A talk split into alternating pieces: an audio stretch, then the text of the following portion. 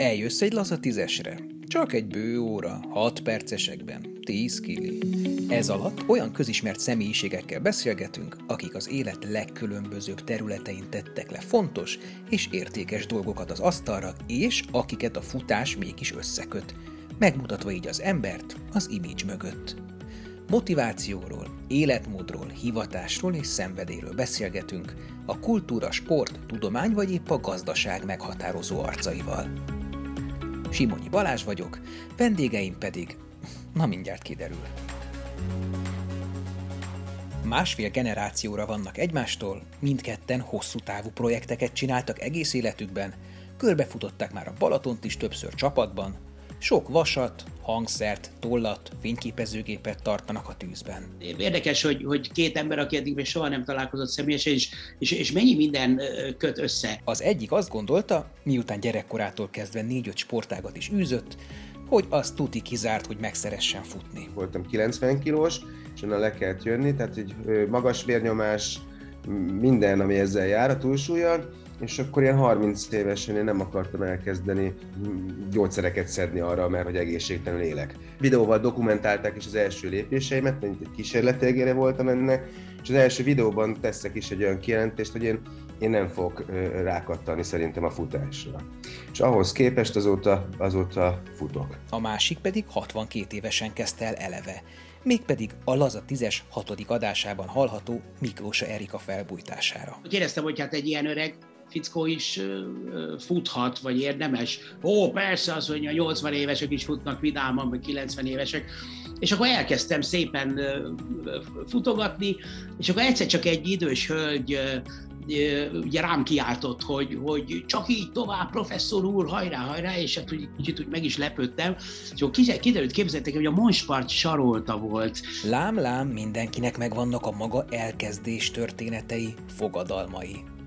Mára már befoltozták a sportmúltjukban levő lugakat, sokat köszönhetnek a futásnak, más fénytörésben látják most, hogy már az innenső oldalon vannak az jó, hogyha mondjuk akár 60 70 éves korában valaki még jól akar kinézni, akár a feleségének, akár a családjának, akár a, a, az idegeneknek. Tehát a hiúság az egy, az egy nagyon jó motor. Most is van, amikor, amikor azért lemegyek jégkorongra, és és így elkezdődik a játék, akkor így, akkor ú, basszus, ez játék. Tehát ez mennyire jó dolog, mennyire izgalmas dolog és ez a futás azért ugye sokszor, ott, ott, ott van ez a fajta nehézség, sokan ezt unalomnak mondják, én ezért ezt máshova rakom, amivel, amivel folyamatosan kell dolgozni, tehát hogy ott nincs, nem lehet elterelni a figyelmet. Mindketten más pályára készültek, mint amin mamozognak.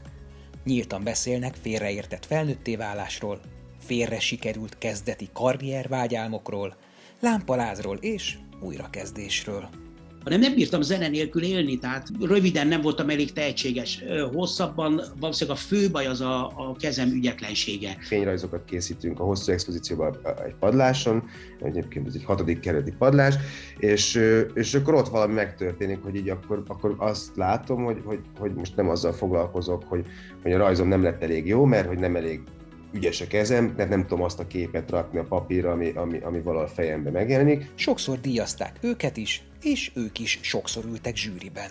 Mit gondolnak vajon a ne ítélj, hogy ne ítéltes mondásról a művészeti szcéna kapcsán? Hát, hogy minden zsűri szar, ezt szeretném mondani először, és akkor itt átadom Jó, hogy te mondtad ki. Mit gondolnak tehetségről és szorgalomról?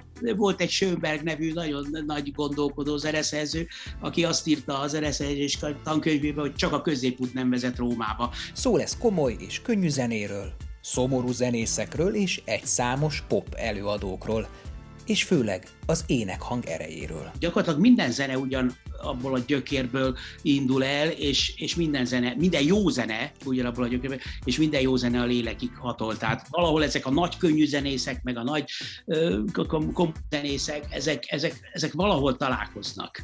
Mégis bármelyikünk úgymond tudna énekelni, vagy, vagy tud hangot adni magából, és ez ott áll a közönség, közönség előtt, és szinte beleleheli az emberekbe a, a, a dallamot, ez, ez elementáris hatású.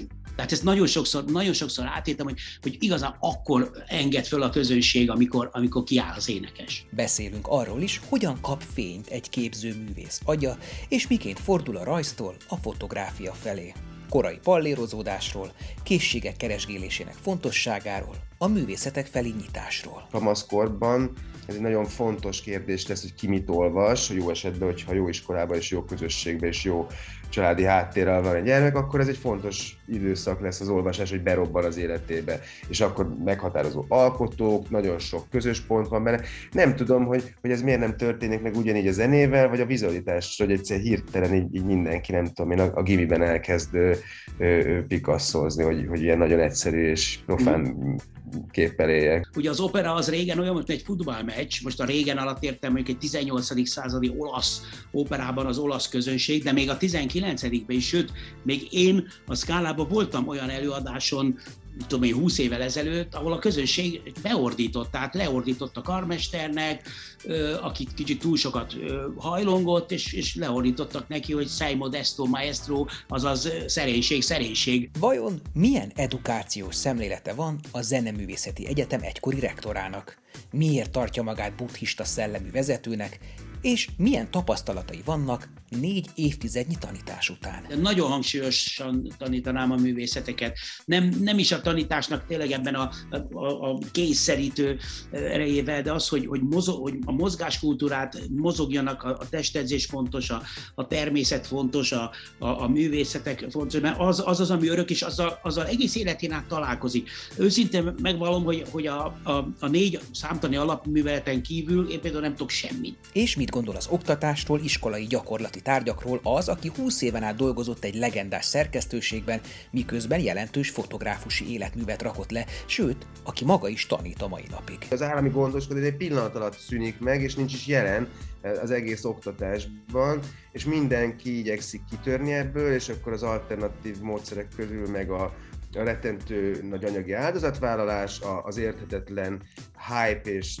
sznobizmus, és, és akkor ott is ilyen hihetetlen könnyen elterődik a, a figyelem a gyerekekről, és aztán ami végül is jó iskola lehet, abból meg, abból, abból meg nem fér el az összes gyerek basszus. Egyszer bementem egy nyílt órára, és öt perc után azt, azt hittem, hogy bolondulok, hogy, hogy ordítva hagyom el a.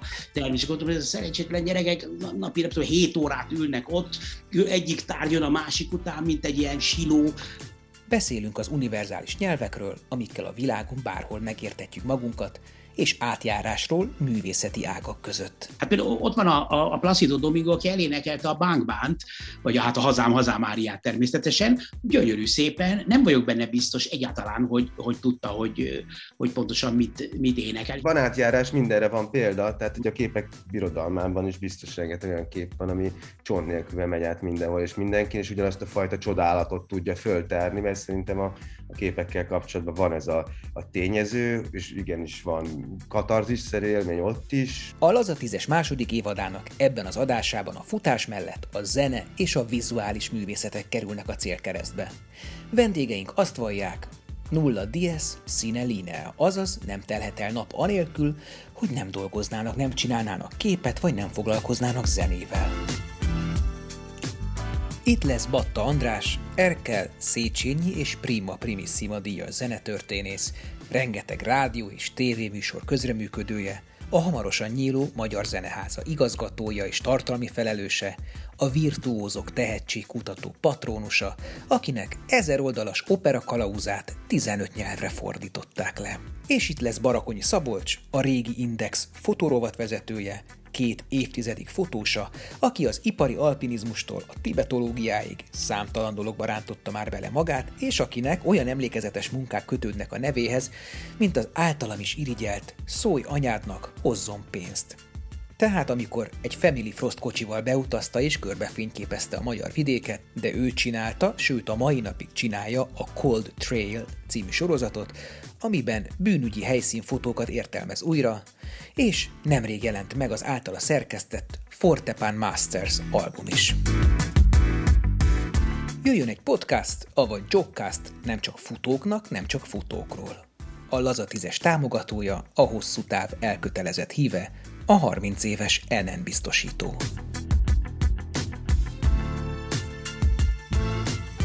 Te hallasz engem? Én hallok mindenkit. Jó. Na, hát akkor ez parádé. Mielőtt elfelejtem, csinálok az elején egy fotót, amíg még van fényünk, aztán úgyis lemegy. Szabolcs, ez lesz a legjobb fényképünk. Jó. milyen szomorú arcot vág Szabolcs? Ez, ez a fotó arcot? Mindig, mindig a fényképeznek, mindig szomorú arcot vágok állítva. Ilyen felveszem ezt a szomorú költő ábrázatot, hogy Hóhér akasztása, igen. Fotóztad valaha Andrást? Volt ilyen Nem. munkád? Nem?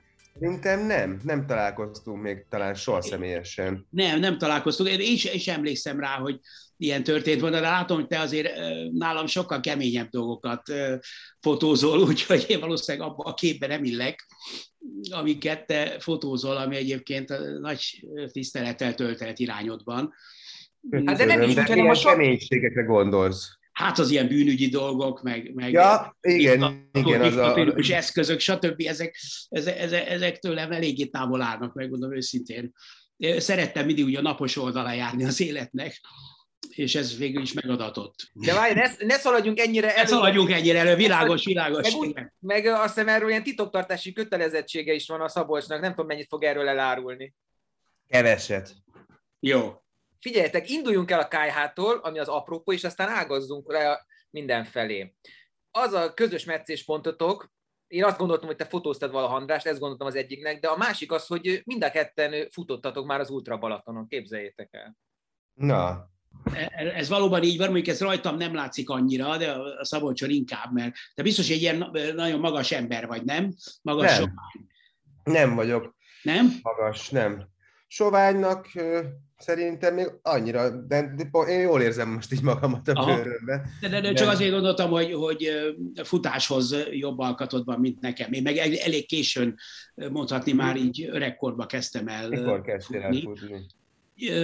Hát olyan, olyan 62 éves voltam körülbelül, de lehet, hogy még több is. 62-63 éves korom körül ugye biztatott egy énekesnő, akit Miklós Erikának hívnak, Aha. és ö, azt állította, hogy 60. Hát én már 68 vagyok, csak zárójelbe jegyzem meg, úgyhogy csak egy pár évvel ezelőtt indult ez a futás dolog.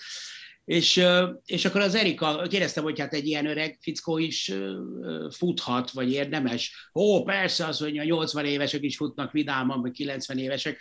Na és akkor, akkor éppen hát 20 kilóval nehezebb voltam, már most megint visszaíztam valamit. Na a lényeg az, hogy kicsit szenvedtem a túlsúlytól, amit génjeimben örököltem, és volt egy nehéz periódusom, majd esetleg erről majd később beszélünk, majd így a munkaszempont, stressz szempontjából, és akkor elkezdtem szépen futogatni, és, és aztán az Erikáék egy csapatban elvittek a Balaton köré. Kétszer is megcsináltuk ezt, tehát jó, tizen voltunk, és, és minden, mindenki sokat futott, én viszonylag keveset, de hogy egyáltalán végig tudtam ezt csinálni, illetve soha életemben ilyen jellegű teljesítmény sporttal nem foglalkoztam. Szerettem úgy sportolgatni a magam örömére, de, de ilyen nem volt. Úgyhogy hát én így kerültem Balatonra. De azt is te- hogy, hogy ilyen pályaszállásod van, nem? Mert ott, ott van egy rezidenciád a Balaton mellett. Hát képzeljétek el, hogy ugye nekem soha nem volt így hétvégi házam, meg mindig kvázi bérlakásban, aztán később öröklakásá vált, vagy saját tulajdonná vált, de mindig is ugye városlakó voltam, és most a, tavaly egyszerre csak hát így beleugrottunk Balaton-Almádiba egy, egy pici, de most épülő, vagy épült, már nyáron felépült egy kis, kis lakásba, és akkor azzal az vigasztalt, hogy, hogy hát nyilván későn kezdem el az ilyesmit, de Balaton-Almádiban lakik egy nálam idősebb, rendkívül szimpatikus úr, akit ugye mindenki ismeri, a Csányi Vilmos, a, a nagy etológus, aki mesélte, hogy 81 éves korában költözött le Balaton-Almádiba, és akkor vették meg a házat telke, úgyhogy gondoltam, hogy, hogy akkor még van nekem is egy kis időm. Vicces, mert, mert, mert, mert már, már sok a hasonlóság. Azt mindenképpen azt gondolom, hogy ha valaki 62 évesen elkezd futni, ez baromi menő, meg mindenképpen a futás az egy, az egy, az egy nagyon menő dolog, hogyha az emberek futnak. És hogy nagyjából egyszerre kezdtünk futni akkor az Andrással, mert mondjuk egy jó 7 éve kezdődött nálam, és akkor még a régi indexként indultunk, hát ilyen csapatépítő jelleggel, az Ultra Balatonon elhatároztuk, hogy indulunk, és én akkor már nagyon régóta kerestem magamnak sportot, előtte mindenféle sportoltam, meg előtte nekem is voltak, volt, voltam, voltam 90 kilós, és onnan le kellett jönni, tehát egy magas vérnyomás, minden, ami ezzel jár a túlsúlyon, és akkor ilyen 30 évesen én nem akartam elkezdeni gyógyszereket szedni arra, mert hogy egészségtelen élek. Tehát nem így, nem, azt gondoltam, hogy nem így kéne ezt kompenzálni, és akkor mindenféle sportokat kerestem, baromi nehezen indult el, nagyon sokat ö, szenvedtem, amíg, még lett belőle valami, és ugye ez úgy van az elnézés, hogyha egyszer megtörtént, akkor nagyon könnyen elindul bármikor visszafele, és nem nagyon tudtam tartani ezt, milyen sportot. Tehát jártam ringázni, hegyre föl, és akkor ez kapóra jött, mindig is kacérkodta a futás, hogy én azt gondoltam, hogy nem szeretek futni, és akkor ő nevezette a régi index, nagy nyilvánosság előtt tettem egy, egy ígéretet, gyorsan kijelentettem ott valamelyik levelező listán, hogy akkor én is benne vagyok, vettem aznap még drágán egy futócipőt, hogy akkor még egy szorítás legyen ebbe az egészbe. Videóval dokumentálták is az első lépéseimet, mint egy kísérletégére voltam ennek, és az első videóban teszek is egy olyan kijelentést, hogy én én nem fogok rákattani szerintem a futásra. És ahhoz képest azóta, azóta futok. És e, ezt jól értettem, hogy, hogy edzés nélkül egyszer csak fogtad magad, és az Ultra Balatonon elindultál? Minden nem. edzés nélkül, vagy azért rákészültél?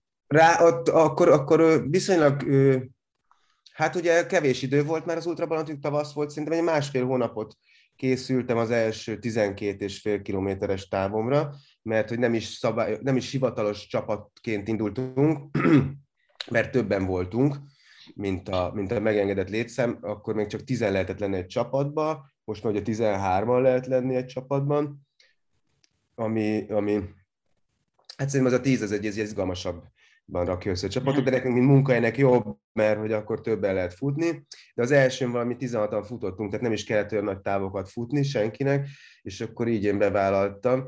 Ö, ö, egyébként meg pont azon a helyen, ahova, ahova meg 19, ha meg úgy veszük, akkor 14-15 éves korom óta járok, tehát a Balaton északi partjára, ott a, ott a Révfülöptől indulva föl a Káli medence, és akkor ugye Badacsonyig ez a terület, ahol mind a parton is, mind ott bejebb fent mozgok, és Ja, én mindig azt hittem egyébként, hogy te azért futod ezt, mert hogy, hogy, hogy az a legnehezebb szakasza talán az Ultra Balatonnak, mert az a, az egy hegyi szakasz, és az ilyen, ilyen az, a, az a menő, hogyha valaki vállalja. Hát a hegyi szakasz, amíg volt a nagyon durván az elején, azt mindig a, a vagy a Fehér János futotta, mert ő, ő egy rendes maratonista a csapatba, vagy a, vagy a Földes András, mert ő meg ő mindenen átmenő sportoló. De egyébként meg volt sportmúltam nekem, tehát a futás nem érkezett olyan, olyan, olyan váratlanul, vagy felkészületlenül, csak hogy volt egy, ebben a sportmúltban egy nagy luk, ami, ami, ami meg egy ilyen félreértett felnőtté válással a túlsúlyban ért véget. Hát ez a, volt sportmúltad, ez azt jelenti, hogy legalább fél tucat sportot űztél, vagy ma is űzöl, tehát a falmászástól kezdve a, a hm. motorozáson át, a jégkorongon, a tékvandón, mind, mind, minden volt. Nem tudom, hogy például ipari alpinizmus az, az sport? Nem, az munka. az, egy, az, egy, az egy, ez egy jó kis megélhetés volt, mert hogy ugyanazzal a felszéssel nem teljesen, mert mindegy. Tehát, hogy ugyanazzal a technikával, mint amivel másztunk, azzal, azzal, azzal akkoriban nagyon jól lehetett keresni. És Mi ablakokat, lehet... pucolt, ablakokat pucoltatok? Vagy az csak egyszer volt, de mondjuk benne voltam abban a csapatban, az Interkontinentál szállodának a logóját lecserélte ott a nagy kőfalon, azon a homlokzatán, de, de az első ilyen munkám az, az a Csepeli cérnagyárban az eresz csatornákat kellett levagdossuk végig, és akkor ott, ott, ott izgalmas volt, mert magunknak fúrtuk a téglába a, a szöget, amiben biztosítottunk magam. Kicsit para volt, hogy akkor bízom -e annyira magam, hogy tényleg én fúrom, mert három pontos biztosítás volt. Tehát azért, hogy ha, igen, három csak nem esik ki. Nem is elkezdeni nehéz a futást, hanem benne maradni, tehát megtartani. Teljesen így van, mert, mert én is aztán kicsúsztam belőle ebből a, a jó rendszeres futásból. Érdekes, hogy így most a Covid időszak alatt, mert hogy akkor az ember úgy itthon maradt, és elkezdtem tornászni, meg mindenféle dolgot csináltam itthon, de, de azért, azért az, hogy levegőn mozog az ember, az nagyon sokat, nagyon sokat ad, és ez nem csak a levegőből a mozgás, hozzánk közel van a Városmajor, és hát mikor már egy kicsit előre haladottabb voltam, mert a, a Vasasban kezdtem, a körbe-körbe futottam a, a focipályát először, párszor, és akkor majdnem összeestem, de és akkor így eltelt egy pár hónap, és már kimerészkedtem a Városmajorig, és akkor egyszer csak egy idős hölgy ugye rám kiáltott, hogy, hogy csak így tovább, professzor úr, hajrá, hajrá, és hát úgy, kicsit úgy meg is lepődtem.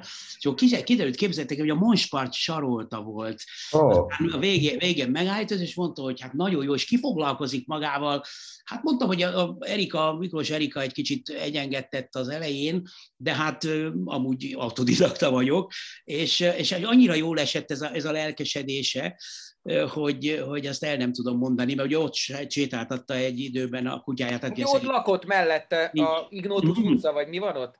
Ja, a, a Malos utca, csak én nem tudtam, hogy ő, ő, ő ott lakik, de ez egy olyan, olyan csodálatos dolog volt, hogy hát a, a, a magyar futásnak a, a nagyasszonya, és akkor ott egy öreg félig kövér, félkövér mókus ott, ott szaporázza a lépteit, mert azért az futásnak nem lehetett igazán nevezni, és, és rám szólt, és megdicsért, úgyhogy ezt soha nem fogom elfelejteni neki. Ebből is látszik, hogy, hogy milyen nagy ember volt nála volt ez a kategória, hogy vannak a ceruza alkatok, meg a radír alkatok, de mind a kettő tud futni.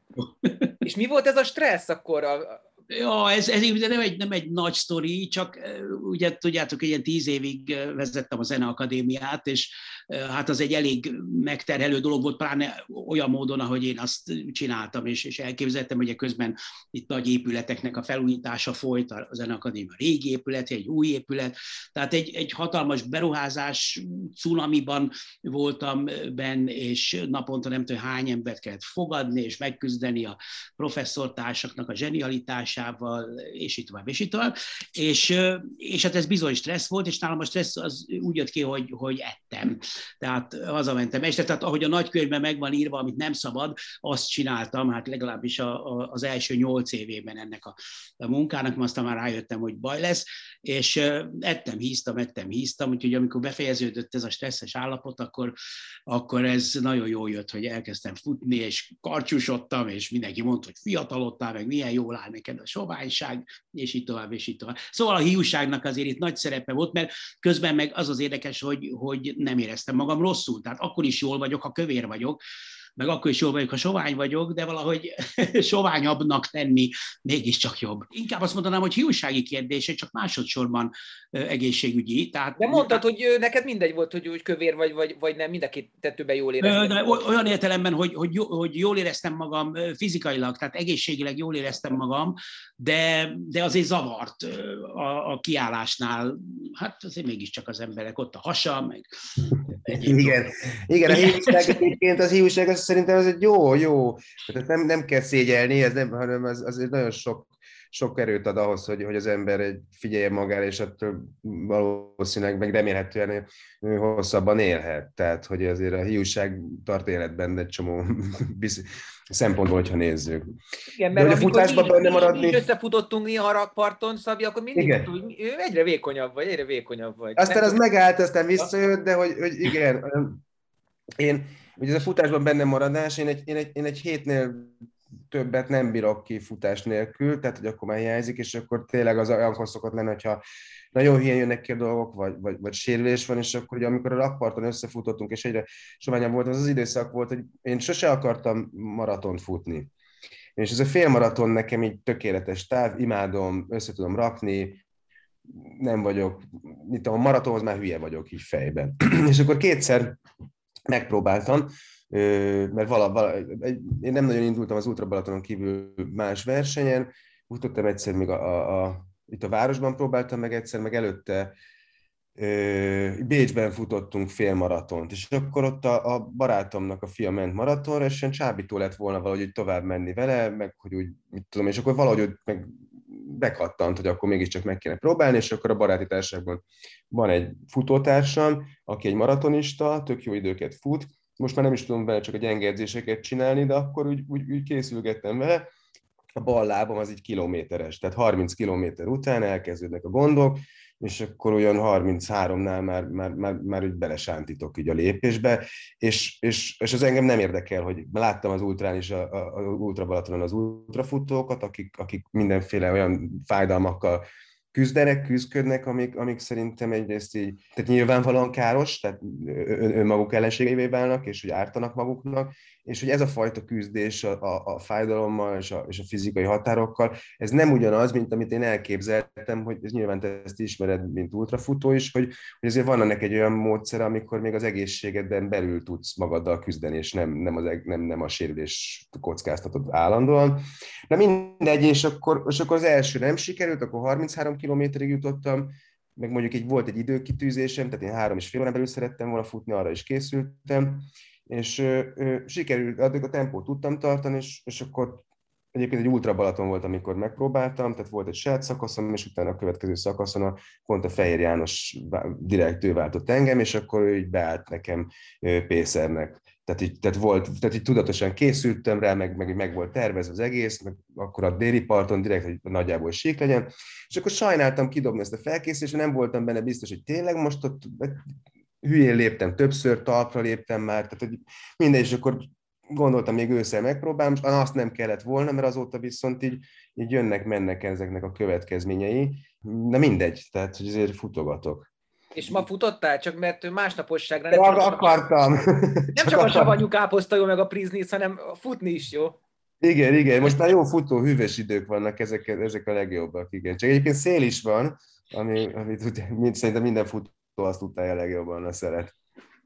Egyébként visszatérve még a, a hiúságra, hogy, hogy hát ugye azt mondjuk, hogy a hiúság egy negatív emberi tulajdonság, de azért ez nem teljesen így van, mert mert a hiúságnak sok pozitív hozadéka van. Tehát például szerintem a, a, az öregedés ellen igenis a hiúsággal lehet küzdeni. Tehát az ember megnézi a, magyar lakosságot, nyilván hát ez egy durva általánosítás, de hogy 50 fölött teljesen szokványosnak veszik, hogy, hogy nagy hasa van egy férfinak, meg a nők is egy kicsit elhanyagolják magukat, meg esznek. Egyáltalán meg, nem durva ez az, és ez nem is általánosítás, hanem ezek a szomorú tények, a statisztikákat. Igen, igen. Alig van igen. kivétel. Hogy, hogy azért az, az jó, hogyha mondjuk akár 60 70 éves korában valaki még jól akar kinézni, akár a feleségének, akár a családjának, akár a, a, az idegeneknek. Tehát a hiúság az egy, az egy nagyon jó motor. Neked nem volt idegen ez elkezdeni ezt a fajta teljesen új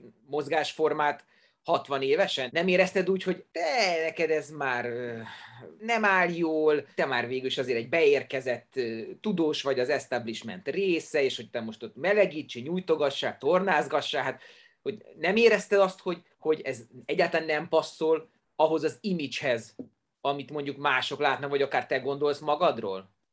Ilyen szempontból abszolút semmi, semmi gátlásom nem volt megmondom őszintén. Azt nem tudtam, hogy mennyire fogja bírni mondjuk a lábam, de hála Istennek nekem nincsenek ilyen izületi panaszaim, meg, meg ugye hozzá kell tegyem, hogy, hogy bár fiatal koromban nem sportoltam ugye versenyszerűen, mert ugye zenéltem, gyakoroltam, minden értelmiségi gyerek életet éltem, viszont volt egy, egy kis gerinc problémám gyerekkoromban, amit elég később vettek észre, tehát magyarán ugye görbe a gerincem, és akkor egy nagyon komoly gyógytornát, meg úszást rendeltek el. De a lényeg az, hogy miután nekem testvérem sincs, tehát hogy elég magányos kis gyerekként, nagyon szerető szülői házban ugyan, de mégiscsak magányos kisgyerekként nőttem fel, hogy ezek a magányos volt, tehát úszás, és akkor minden nap el kellett vennem úszni, ezek először utáltam, aztán kezdtem megszeretni, és nagyon megszoktam. Tehát ez a, ez a magányos, a síkfutó, vagy hogy is ilyen hosszú távfutó magányossága, ez, ez már úgy bennem volt gyerekkortól, tehát valószínűleg nem az izmaimban volt benne, hanem ez, a, ez az attitűd és, és ez, ez tulajdonképpen a futásnál is átsegített, ráadásul én ugye elég moz, amúgy olyan mozgásigény, tehát elég energikus vagyok, ugye beszéd közben is hadonászok, meg, meg egy ilyen kicsit, feleségem az, hogy egy kicsit túlmozgásos öreg ember vagyok, de, de hogy ilyen szempontból, ilyen szempontból meg nagyon jó, hogyha ha leköt valami sport, és úgy, úgy kifáraszt. Úgyhogy, úgyhogy én nekem nagyon jó jött a futás, és nagyon-nagyon szerettem, és remélem, hogy, hogy ezt tovább tudom majd csinálni csinálni. So, nur noch 3, 2, 1, und jetzt nochmal 5! Tesiről milyen élményeitek vannak testnevelés órákról? A lehető legrosszabb nekem, bocsánat, hogy Szabolcsot is hagyjuk, hogy neked milyen? Nekem, nekem rendben volt, mert én úgy tíz éves koromban elkezdtem sportolni, meg, meg, meg, meg érdekelt a mozgás, szerettem mozogni, mondjuk ilyen klasszikus dolgokat, mint az úszni, azt későn tanultam meg, és ezt a lányom mellett erősítettem meg, amikor először vittük tengerparti nyaralásra, hogy akkor, akkor tudjak vele biztonságosan sokat a vízben lenni. Aztán most egyébként ő, ő, ő lett a legjobb úszó végül is, tehát mindenkinek jobban úszik a családban. És hogy a, nem tudom, én szerettem aztán a csapatjátékokat.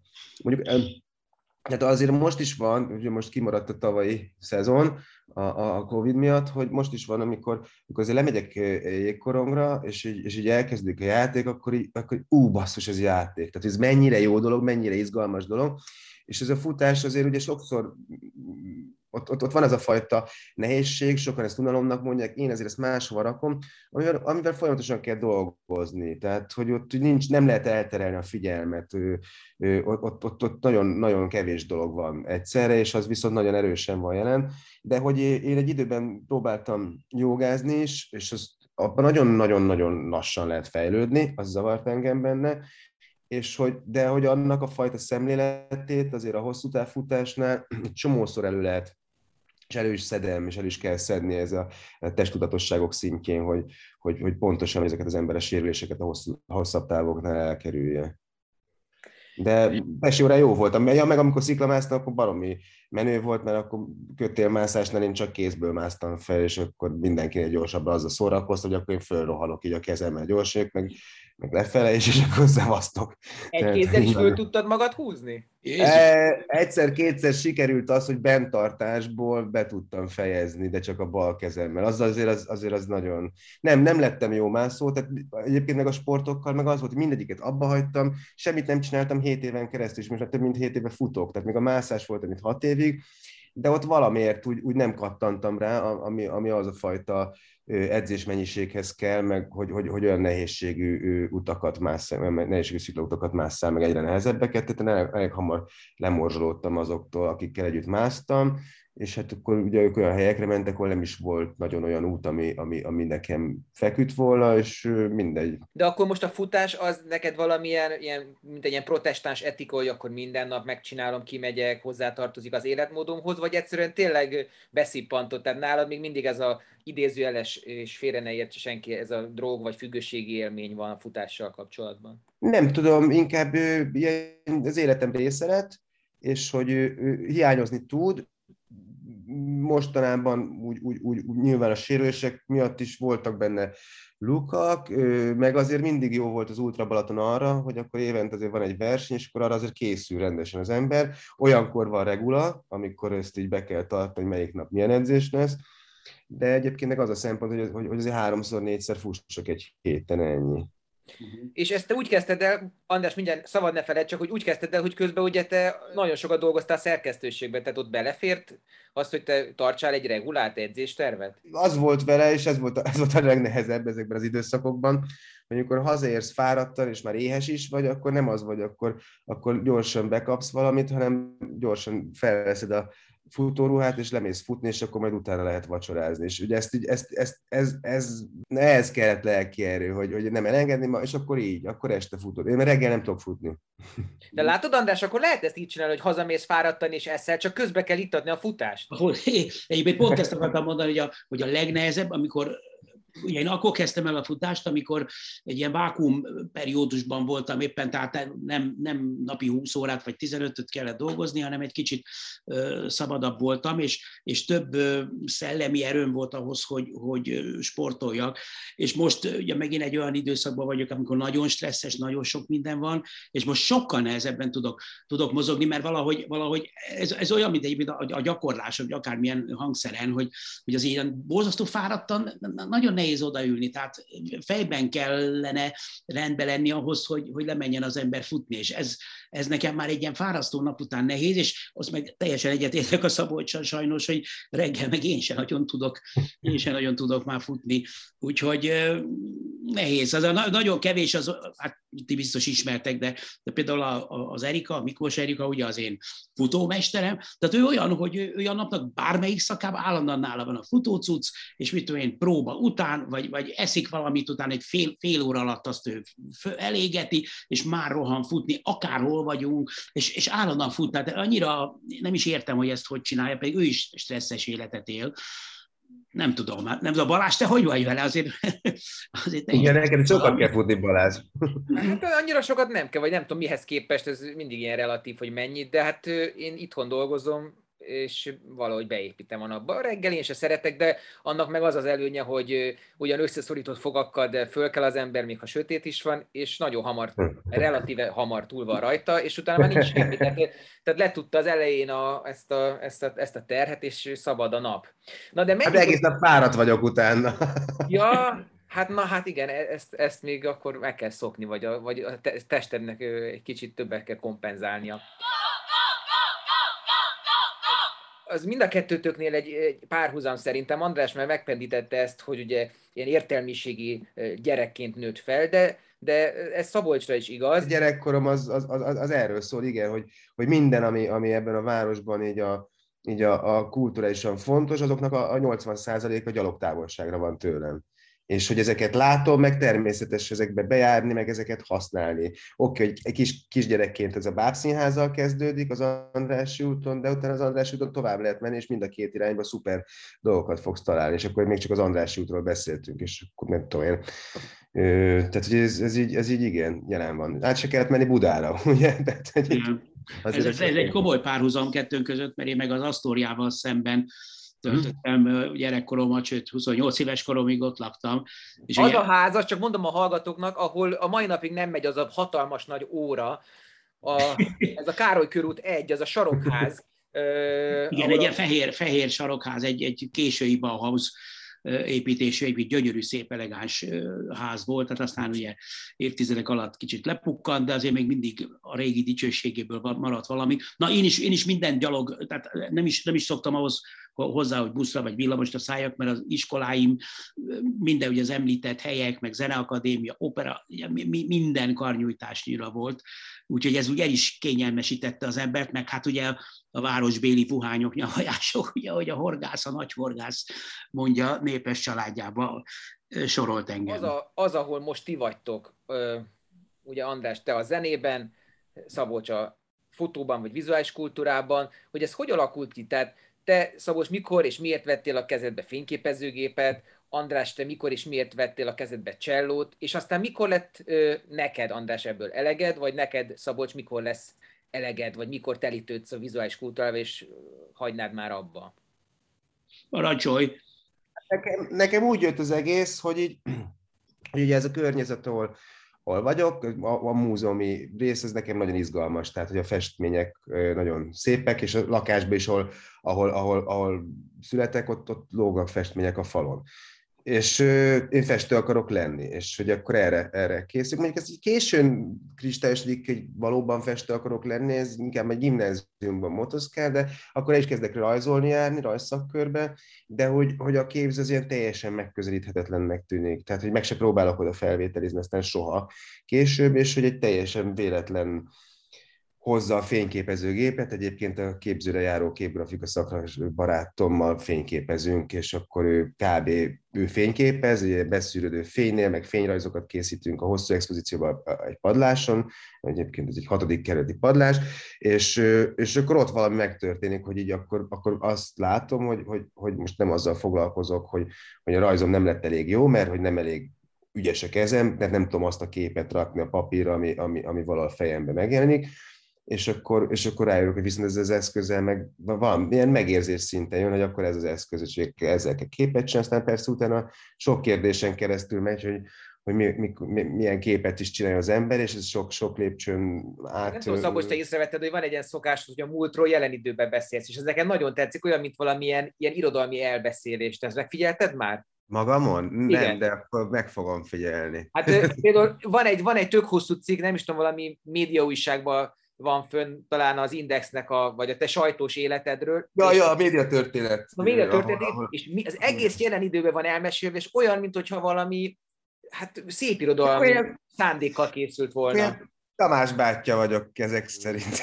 Most, most, most lehet, hogy egy kicsit olyan időszak következik, amikor nem fogok annyit fényképezni, mert hogy így most inkább, de képekkel fogok foglalkozni. Tehát most csináltam a, a Fortepánból egy válogatást, a Fortepán Masters könyvet, és hogy így nagyon rákattantam a, a, az archívumokkal való dolgozásra, és most ezt keresem, hogy én szeretnék archívumokkal valamilyen módon foglalkozni, helyzetbe hozni az archívumokban rejlő lehetőségeket, csúcspontokat, mesterműveket. Ugye az a baj az archívumokkal, hogy nem láthatóak, és hogy, és hogy, és hogy kincseken ülünk rajta, ezt, ezt valahogy, valahogy meg akarom oldani, hogy, hogy akkor nyilván ez én leszek, az én ízlésem szerint, de mégis, mégis akkor egy pecabotot így belógatunk, és akkor kihúzigálunk egy-két dolgot, és akkor arra figyelmet irányítunk. Annak, hogy ennek nem feltétlenül mindig egy könyv lesz a formája, meg kiállítás, gondolkodunk mindenfélében, tehát most ugye a könyvnél összeállt valami, pár ember képében, és akkor most úgy gondolkozunk, hogy akkor mi legyen a, miket, miket, miket csináljunk majd még. Ez nem tudom, hogy meddig tart. Van egy fotós barátom, a Magyar Ádám, aki Berlinben, és bele beszélgettünk egyszer, és akkor ő mondta hogy, hogy figyelj Szabolcs, most annyira jó, hogy, hogy vannak ötleteink, meg hogy ezeket megvalósítsuk, és hogy senki sem tudja, hogy meddig lesznek ötleteink, amiket meg akarunk majd valósítani. Tehát nem az van, hogy nem akarom meg. Most éppen várom azt, hogy mikor, mi lesz a következő ötlete. Vannak már ilyen csírák, csak nem, nem. De még ez nincs is lezárva az előző, tehát most, de meg, meg, meg csináltam ezt a könyvet, aminek nyilván a hatása alá kerültem, de szem, nem szeretnék képeket csinálni, meg a telefonommal állandóan fényképezek, és akkor, tehát van egy, egy jegyzetfüzetnek használom, és hogy ott is van egy összefüggés, amit te tök jó, hogy érzel így a képeim között, mert hogy, mert hogy valóban ezek szándékoltak, meg valóban egy csomó, csomó minden gondolok ezekkel a képekkel kapcsolatban, amiért és ahogyan és ami ennek csinálom a képeimet, azért maradok fotós. Jó, igen.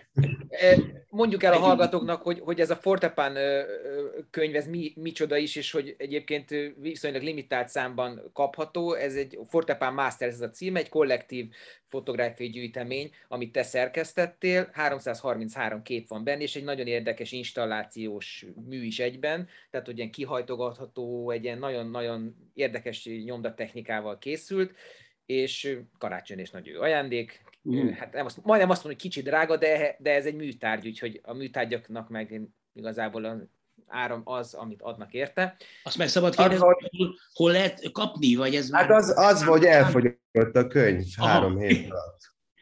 Uh-huh. Tehát, hogy hiába volt drága, de konkrétan, amit az írókboltján keresztül adtunk el, azon mind buktunk, úgyhogy a kiadó huszárvágással száz könyvet kiemelt belőle, és díszdoboz és egyedi tétel. Egyébként is mindegyik egyedi, mert hogy, mert hogy a, a négyféle árnyalatát használtuk a, a Munken fehér papírjának, egyébként a Salád Zalán Péter a könyvnek a tervezője, ez az ő ötlete volt, és ezeket véletlen, ezeket összekeverték, ezt a négy árnyalatot teljesen véletlenszerűen, és így, így rakták fel a nyomdagépre. És ugye még az, az is hozzá, hogy a nyomdagépen, hogy végigmegy, és akkor lenyom egy adagot, utána a következőt. A lehető legnagyobb valószínűséggel nincsen két ugyanolyan papírlapkiosztású könyv, tehát minden egyéb, egyébként is egyedi, Zalán tele van ilyen, ilyen ötleteivel, és, és hát, ha, ugye ami vagy drága volt, és egy olyan piacot csináltunk, egy olyan minőséget, ahol se az se a minőség nem volt ebben a formában jelen, tehát nem is tudtuk megtippelni, hogy mennyit kell csinálni. 600 magyar, 200 angol készült, és, és az a 400, ami ilyen kereskedelmi forgalomba tudott kerülni, az, az három hét alatt elfogyott. Bízzunk az utánnyomásban. Az idén még nem lesz sajnos, mert hogy, mert hogy ezek annyira annyira lassan készült, de, de talán lesz valami utánnyomás. Azon dolgozunk, igen. Az identitásodhoz melyik kifejezés áll a legjobban? Fotoművész, fotós, fotográfus, képalkotó? Hogy szoktál bemutatkozni? Mert amíg én fotóztam aktívan, addig ez nekem mindig egy problémát okozott. Hát mert, mert rosszul, meg össze-vissza, meg valamilyen elvárásokat, meg, meg komplexusokat mellé aggatva használják ezeket. Én épp ezt egy huszárvágásra mindig fotósként mutatkozom be, és mostanában, hogyha nagyon kényszerítenek, hogy válasszak valamit, akkor, akkor a képzőre való felbuzdulás miatt akkor a fotóművész szoktam mondani, de hogyha, hogyha megkérdezik, akkor azt szoktam hogy fotós, vagy esetleg fotós képszerkesztő, tehát hogy így, tehát, hogy így nekem ugye mondjuk az angolból fordítva szerintem ez így, ez így működik, tehát hogy így hogy angolul nem tökölünk ezzel ennyit, hogy hogyan mondjuk el, hogy valaki fotózik. Az biztos. Hát még fényképész is lehet. Igen, igen. András, a Szabolcs az előbb azt mondta, hogy nagyon izgult azon, hogy jó-e a rajza, tudta, hogy nem elég, vagy hát úgy vélte, hogy nem elég ügyes a keze a képzőszét egyetemhez, és te is valahol ezt átélted a csellóval kapcsolatban. Ez teljesen, ez érdekes, hogy, hogy két ember, aki eddig még soha nem találkozott személyesen, és, és, és mennyi minden köt össze két úgymond idegen embert. Ugye én rám, én rám ugyanúgy, ahogy ugye a Szabolcs azt mondta, hogy képek vették körül otthon, egyébként engem is képek vettek körül, nem csak a falon, falon is volt pár, egy pár képet, persze nem Picasso, meg Van Gogh, meg ilyenek, de ugye az édesapám olyan jogász volt, de, de képzőmészek között szerzői joggal foglalkozott, és ezért sok művész ismerős volt, meg ugye gyönyörű szép ilyen művészeti kiadvány, tehát tulajdonképpen az otthoni élmények azok inkább vizuális élmények voltak, ettől függetlenül, ugye miközben a szüleim nem muzsikáltak, és nem is volt zenei tehetségük különösebben, csak hát egy polgári család járt a koncertre, meg operába, de egyébként semmi több, zongoránk sem volt, tehát nem is hallottam otthon apukát vagy anyukát játszani, és nem tudom, hogyan viszonylag korán 7-8 éves korom, legkésőbb 7-8 éves koromban elementális erővel hatott rám a zene, és mindent megtettem annak érdekében, hogy zenét tanulhassak, de ebben szó, szoros értelmében, mert nem támogatták különösebben a szüleim furcsa módon. És Mi akkor... volt ez a hatás, András? Volt valami konkrét zenemű? Nem, nem, nem, konkrét nem volt, elég szép hangom volt, ilyen gyerekszoprán, és úgy fölfélt, hogy szépen énekeltem, énekórán, meg úgy szerettem énekelni, az, ez, ez később, később teljesen elmúlt, az nagyon sok minden elmúlt belőlem.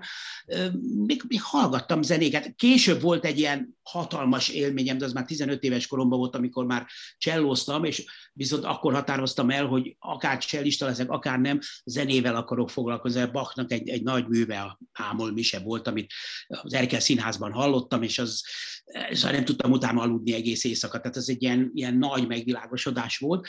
Ez az aztán... a amiről a hely ne ír a, a liszt kapcsán, olyasmi, az a, az a Abszolút, ez a, ez a, a, igen, tehát amikor az ember, mikor, mikor úgy, úgy hirtelen a horizont, mint hogy egy ilyen villám megvilágítaná, hogy, hogy, hogy ez, ez valami olyan csoda.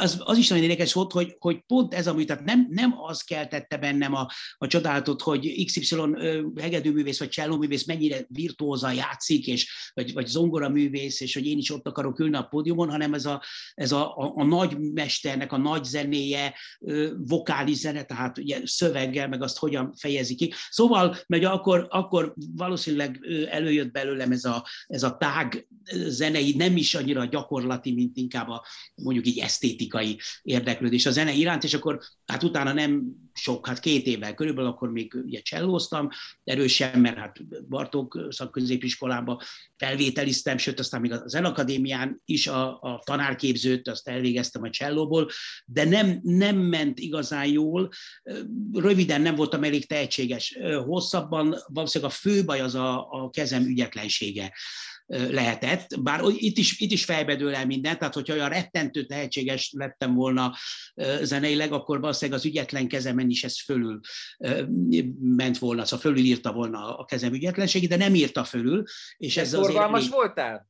Rettentő szorgalmas voltam, de ne, nem csak azért, mert, mert akar, meg akartam mutatni, hogy, hogy mit tudok, hanem, hanem nem bírtam zene nélkül élni. Tehát, tehát én, én vasárnap egész nap otthon maradtam, ez nem volt teher. Ja, mindig a szüleim hívtak kirándulni ide-oda, de nem mentem sehova, hanem, hanem a magam gyarló módján ott, ott gyakoroltam. És hát nem bántam meg, mert azért, azért nem baj, hogyha egy zenetörténész végigjárja egy előadó művésznek legalábbis az első pár lépés első pár lépcsőfokát. És aztán így, így a, a zenetörténet felé, és a zenetudományi De várj, ne szaladj így előre. Igen, igen. Hogyha szorgalmas valaki, az sok helyen pótolni tudja azt, ami mondjuk a, a zseni meg automatikusan megvan. Nem, egyébként az a baj, az a baj, hogy szóval egyre, minél öregebbek, minél tapasztaltam, minél több zsenivel, zenei zsenivel találkoztam, ugye ezek gyerekek is egyébként, éppen most egy minap egy, egy 15 éves kis szánt szinte azt lehet mondani, hallottam, akit már épp itt ismertem, a Rozsonics Ildikónak hívják. Na az, az a zseni, szóval, szóval ahol, ahol úgy minden ott van, és 15 évesen kiül az zongorához, és egy tökéletes, nagy előadó művészi élményt ad. Ezt nem lehet tanulni. Tehát nagyon sok mindent meg lehet tanulni. Valószínűleg, valószínűleg annyira vittem volna, hogy egy egy jó vagy közepes zenekarban elcsellózgattam volna. Ahhoz viszont valószínűleg ez, a, ez az említett hiúság, ami ugye a futásomnak is a, a, a motorja volt, a, a hiúságom az, az, az többre vágyott, szóval annál egyénibbnek éreztem magam, hogy, hogy most, most beüljek a, a csoportba, vagy magányosabbnak én lehetséges, hogy, hogy ez. És, és így aztán azon a területen, amin én vagyok, ott, ott meg valóban viszonylag könnyen, nagy szorgalommal, de ott, ott, ott érdemes volt szorgalmasnak lenni, mert ott voltak alapképességek, amik, amik megvoltak, és amik valóban átlagon felüliek voltak.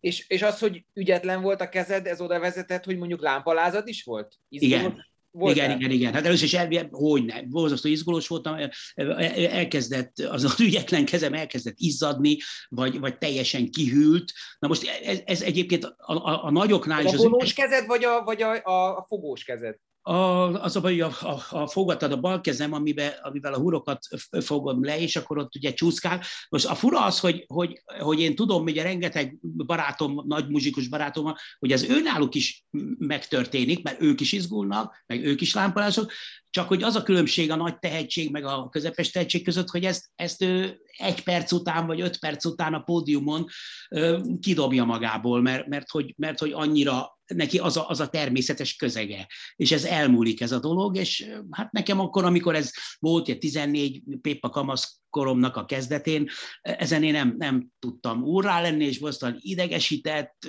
ráadásul az édesanyám maximalista volt, és akkor nem volt türelme kivárni, mondta, hogy hát fiaskám, ha ez nem megy neked jobban, mint a többieknek, akkor mi a felének csinálod. Szóval, szóval voltak ilyen, ilyen dolgok, amik, amik vissza, visszatartottak, és aztán hát nem, nem bántam meg, de azért egy, mindig egy nosztalgia, mert, mert azért az igazi az a zenével kapcsolatban, valaki, valaki le tud ülni, és egy olyan módon tudja a zenét tolmácsolni, úgy adja elő magát a zenét, tehát nem az, hogy beszél a zenéről, meg hidat képez a közönség és az erek között, amit mondjuk én csinálok, nem is rosszul, én azt tudom, tehát nem akarok itt álszerénykedni, de hát az igazi az az, az, az amikor ott megszólal a kezed alatt és titokban sem zenélsz otthon? Nem csellózol? De, de, de titokban igen, hát még sőt, még zongorázgatok is, titokban, meg, meg hát vannak ilyen fölbuzdulásaim a csellóval, hogyha most éppen nem, mert semmire nincs időm, de, de volt, volt most mit tudom én, egy másfél éves időszak, talán két évvel ezelőtt körülbelül, amikor, amikor odáig vittem a csellóval megint, hogy előadásomat illusztráltam, és igaz, hogy csak Kínában mertem ezt megtenni, de minden esetre ott sikerrel, sikerrel megcsináltam, úgyhogy, úgyhogy valamilyen szinten azért az a csellózás tudás az, az bennem van, csak hát azért nem mernék ezzel mondjuk kiülni a Zeneakadémia nagy termébe, az biztos. És, és zenetudósként, tehát azért ez azt akarja leginkább, hogy komoly zenetudósként, vagy hát, ahogy mások mondják, szomorú zenetudósként, ugye? Szóval, hogy mi a legnagyobb védke? Tehát ha leülsz az zongorához, mondjuk azért egy, egy Beatles-t eljátszol, vagy, vagy az már nem fér bele? Hát nem foglalkoztam vele furcsa módon, miközben nagyon szeretem most már a, a könnyű a fiatalságomból ez hiányzott, tehát annyira klasszikusok voltak nekem a horizonton, meg a középpontban, tehát a Bach, a Mozart, a Schubert, stb., hogy, hogy teljesen kimaradt a, beat korszak. Ez, ez egy nagyon furcsa dolog, és, és hát ezt már ugye néhányszor így elmondtam, hogy magamban tapasztalom, hogy mostanában, vagy az utolsó két évben körülbelül egyre inkább a felé fordulok. Szóval a, a pótlás, kíváncsi vagyok, hogy, hogy mi volt az, ami, ami kimaradt, és, és milyenek ezek a zenék, és zseniális dolgok vannak azon az oldalon. Jó, hát én egy ilyen nagy, nagy Freddy hívő vagyok, mert, az egyszerűen, hát ő is egy zseni volt. Ő is egy zseni volt. Tehát ha ő nem, ha ő nem megy el mondjuk a, a pop irányába, ami persze nagy kár lett volna, körülbelül le lehetett volna egy, egy világhírű opera énekes is akár. Tehát neki olyan, olyan képességei voltak. Akkor te hallasz olyanokat is a popzenében, olyan, mint az akkordváltások, a dallammenet, a tonika, vagy akármi, tehát a dallamfűzés, ami, amit mondjuk a mezei felhasználó mondjuk mi, akik most hát igen, inkább igen, igen, igen, valamilyen szinten, vagy, vagy inkább az, hogy, hogy ez mennyire érdekes, tehát hogy az akkordok fűszeresek, vagy egyszerűek-e, vagy, vagy bonyolultak. Egyébként például ott van a Bohemian Rhapsody, aminek, aminek kifejezetten bonyolult akkordmenete van, tehát az, ez, ezek nagyon-nagyon érdekes, és, és, és nagyon igényelt, a Beatles is, ezek nagyon igényes, ezek, ezek nagy muzsikusok voltak. Múltkor mondtam egy ilyen, vannak ilyen, ilyen jó mondataim, amikor megveregetem a, a saját vállaimat, hogy, hogy gyakorlatilag minden zene ugyan abból a gyökérből indul el, és, és minden zene, minden jó zene, ugyanabból a gyökérből, és minden jó zene a lélekig hatol. Tehát valahol ezek a nagy könnyű zenészek, meg a nagy komoly zenészek, ezek, ezek, ezek valahol találkoznak. Szabolcs, te, aki havonta megosztod a, a Spotify-on levadászott legújabb teljesen nis zenéket, sose hallott előadók unikális muzsika dolgait te neked a, a komoly zenével milyen a kapcsolatod? Távoli, hideg barátság? Hát jó kapcsolatom van, hallgatom, fogyasztom, tehát bármikor elmegyek szívesen, bár nem teszem ezt olyan gyakran, sajnos, mondjuk a Zeneakadémiára egy koncertre, a lányom fuvolázik, úgyhogy most, és most már elég jól tart, idén fuval a zenekaros lett, és hogyha most nem lesz hirtelen bezárva minden, így az iskolák meg meg az intézmények, akkor, akkor ő a Zeneakadémián fognak koncertezni a Fúval a zenekarával, és hogy, hogy nagyon szeretem Bachot, tehát hogy így, meg, meg de úgy, meg modernebbeket is, így a szetit is hallgatom, de a Spotify az, az ott, ott egy, egy fiktív karakterként zenei producert játszom, és az az elképzelésem, hogy az egyszámok világában élünk és létezünk, és kizárólag egyszámos előadókra vadászok így hallás alapján. Az, persze azért már vannak együttesek, akik több jobb számuk van, de alapvetően annyira sok az új kortás könyvzene, és annyira erősen jön a, a Spotify-on ez, de persze most ez egy ilyen friss dolog, lányomnak köszönhetem ezt is, mint az Instámat is, mert mondta, hogy fotós vagy nincs Instá, ez milyen ciki, akkor lett, és akkor mondta, hogy akkor legyen Spotify, és mert akar hallgatni, és akkor így elkezdtem munka közben. Bár ha koncentrált munkát végzik, akkor nem tudok zenét hallgatni. Tehát azért ezelőtt meg kocsival, amikor járok, például ezekre a bűnügyi fényképés dolgokra, akkor meg, akkor meg Bartokot hallgatok. Legtöbbször a Bartok rádiónál kötök ki, és akkor, és akkor olyan jó, és akkor ott vannak. Mondjuk már rég volt, ugye ez is a Covid miatt rég voltam egy úton, de hogy, de hogy akkor ugye elték egy-két óra az autóban, vagy akár több is, amikor, amikor meg lehet hallgatni műsorokat. Én szeretem, egy picit úgy vagyok ezzel a, a komoly zenével is, hogy, hogy, hogy, hogy ott hogy ott a műsor készítőket szeretem. Tehát szeretem, hogyha valakinek ebben van egy jártassága, van egy szemlélet, és azt szerint megosztja velem, és akkor arra figyelek, akkor abba beleélem magam, elvisz, elhelyezkedek. De egyébként amikor mondjuk egy koncert is össze van rakva az Akadémián, annak is van egy van egy, van egy, vagy egy elképzelés, hogy honnan, hova jutunk el, és hogy, és hogy ez, ez, ez, ez, egy, ez egy szuper dolog, és egyébként meg a Spotify pont ugyanez a bajom, hogy, hogy én, én, én a, a, a könnyű zenébe és a DJ-ket szeretem, akik ugyanezt csinálják a zenével, és hogy, hogy ott, ott frissiben, meg a tájékozottságuk, meg az ízlésük alapján, Úgyhogy néha, ha megunom a Spotify-t, akkor fölmegyek a Mixcloud-omra, ahol, ahol, ahol meg egy-két olyan, olyan mixek vannak. De, de, de, de mondom, a, a Bartok Rádiónak szuper műsorai vannak, és, és, és azokat így szeretem hallgatni. Tehát így a legtöbbször így, így találkozom a komoly zenével. Neked is a, a gyerekkorodat azért a kinyerma meg a, a zenebutik filmjelzi, nem? Tehát azért ezek így azonnal beugranak. De most pont utána néztem, András, hogy te már 76-ban ö, vezettél rádiós műsorokat, meg tudom, mit találtam róla? Szocialista Brigádok Akadémiáján adtál elő. Ez, ez így van. Ugye, mert amikor én egyetemista voltam, zeneakadémista, akkor hát a, vagy a szakszervezet, vagy, vagy a, a KISZ, ugye, ott a, a, a diák szövetség küldött bennünket, ugye a muzsikusokat, a gyakorlati muzsikusokat, hogy játszanak, és, és bennünket ugye a, a szó embereit, hogy, hogy avassuk be a, a, a, a fiatalokat, és így, így jártam, emlékszem, hogy Újpesten több több üzemben voltunk egy, egy barátommal, és beszéltünk zenéről, és emlékszem, hogy, hogy Bartókot, talán nem bő, Bőripari szakközépiskola volt, és, és Bartókot vittünk, és nagyon jól ment, de most közben eszembe hogy a Szocialista Brigádok Akadémiáját azt, azt a rádió találta ki, nyilván erős nyomásra, és akkor oda meg kerestek olyan embereket, akik olyan nagyon közvetlenül tudnak, vagy akarnak beszélni a, a, a zenéről, és akkor így írtam egy pár, emlékszem, hogy olyan művekről, hogy nem vagyok biztos, hogy ott a, mondjuk a csepeli munkásság az, az egy emberként letette a munkát akkor, és odaült a rádió mellé, mint hogy Muszolszki halál dalai és táncai, meg ilyen, ilyen ciklusokból vettünk dolgokat, de nem tudom, hát az is, az is, mert ja, meg kell, hogy mondjam, hogy, hogy a Bartók rádió részben még ma is ebből él, hogy hát itt a, a 60-as, 70-es években elképesztő, hogy, hogy milyen ismeretterjesztő műsorok voltak, és, és hogy kik vezették ott a, a, a zenei osztályt, a könnyű zenei téren is, a klasszikus zenei téren, tehát én, én ott azt kell, hogy mondjam, hogy szinte többet tanultam a, ugye fiatalként kapcsolódtam be ebbe a rádiós munkába, akkor 23 éves voltam, amikor az első műsoraimat csináltam.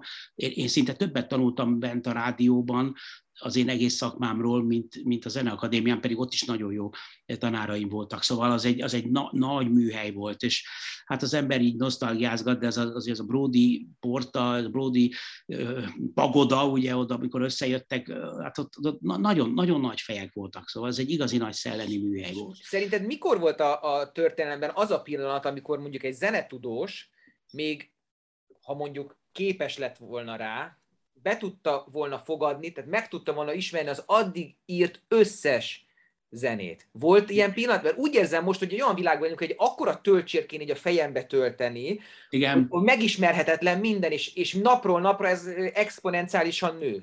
Sokáig nem, nem is akarták megismerni, mert, mert egész a, mondjuk így olyan 1830 körülig a korábbi koroknak a zenével nem nagyon foglalkoztak. Tehát nem érdekelte őket, hogy 50 vagy 100 évvel korábban mit játszottak, és milyen zenei stílusban írtak, hanem írták a maguk korának a stílusát. Voltak kivételek, talán itt is ugye a nagy öreg Bach, ugye, mert ő legalább azzal foglalkozott a családjában, a felmenői, mert ugye az, az olyan, hogy egy cég ez a Bach család, ugye össze-vissza házasodtak egymással, és egy ilyen, egy ilyen belterjes zenész tenyészet volt ez a család, amiből aztán aztán egyszer csak minden idők legnagyobb zenei géniusza kinőtt ugye a Johann Sebastian, és ő gyűjtötte a, a felmenőinek, a régieknek, meg a, a rokonoknak a, a műveit, tehát ő egy kicsit foglalkozott a, a múlttal, de egyébként nem volt jellemző. Aztán ez, ez úgy Mendelssohn körül, pláne ez Lisztnél elindult ez a történelem, úgymond történeti szemlélet, tehát a régi koroknak a zenéje, de most onnantól kezdve nincs ember, aki, aki, aki fejbe nem megismerhetetlen. Tehát nem, nem, csak, nem az, hogy az egész zene történet, az egész zenérodalom, hanem, hanem akár még ha azt mondjuk, hogy a a, egy századnak a zeneszerzőinek a, a, a, az össztermése borzasztó tömeg, borzasztó tömeg, és most már ebből nagyon sok fönn van a spot, emlegetett Spotify-on, hát ugye minden nem lehet fönn, de, de ott, is, ott is a Spotify-nál is az van, hogy, hogy valakinek a, az ember újját oda kell tenni arra, arra a műre és arra az előadóra, mert különben, különben ez, egy, ez egy káosz, egy erdő, amiben, amiben teljesen elvész az ember. Erről szól egyébként a Magyar Zeneháza kiállítása is egy kicsit, hogy elindulunk az őser őserdőből a zene születésétől, és megérkezünk a korunk őserde, a felhőig, amikor, amikor bolyongsz a, a, a különböző impulzusok, zenék, stílusok, szerzők között, és, és, és mindent ott hordasz a zsebedbe, és mégsem tudsz semmit.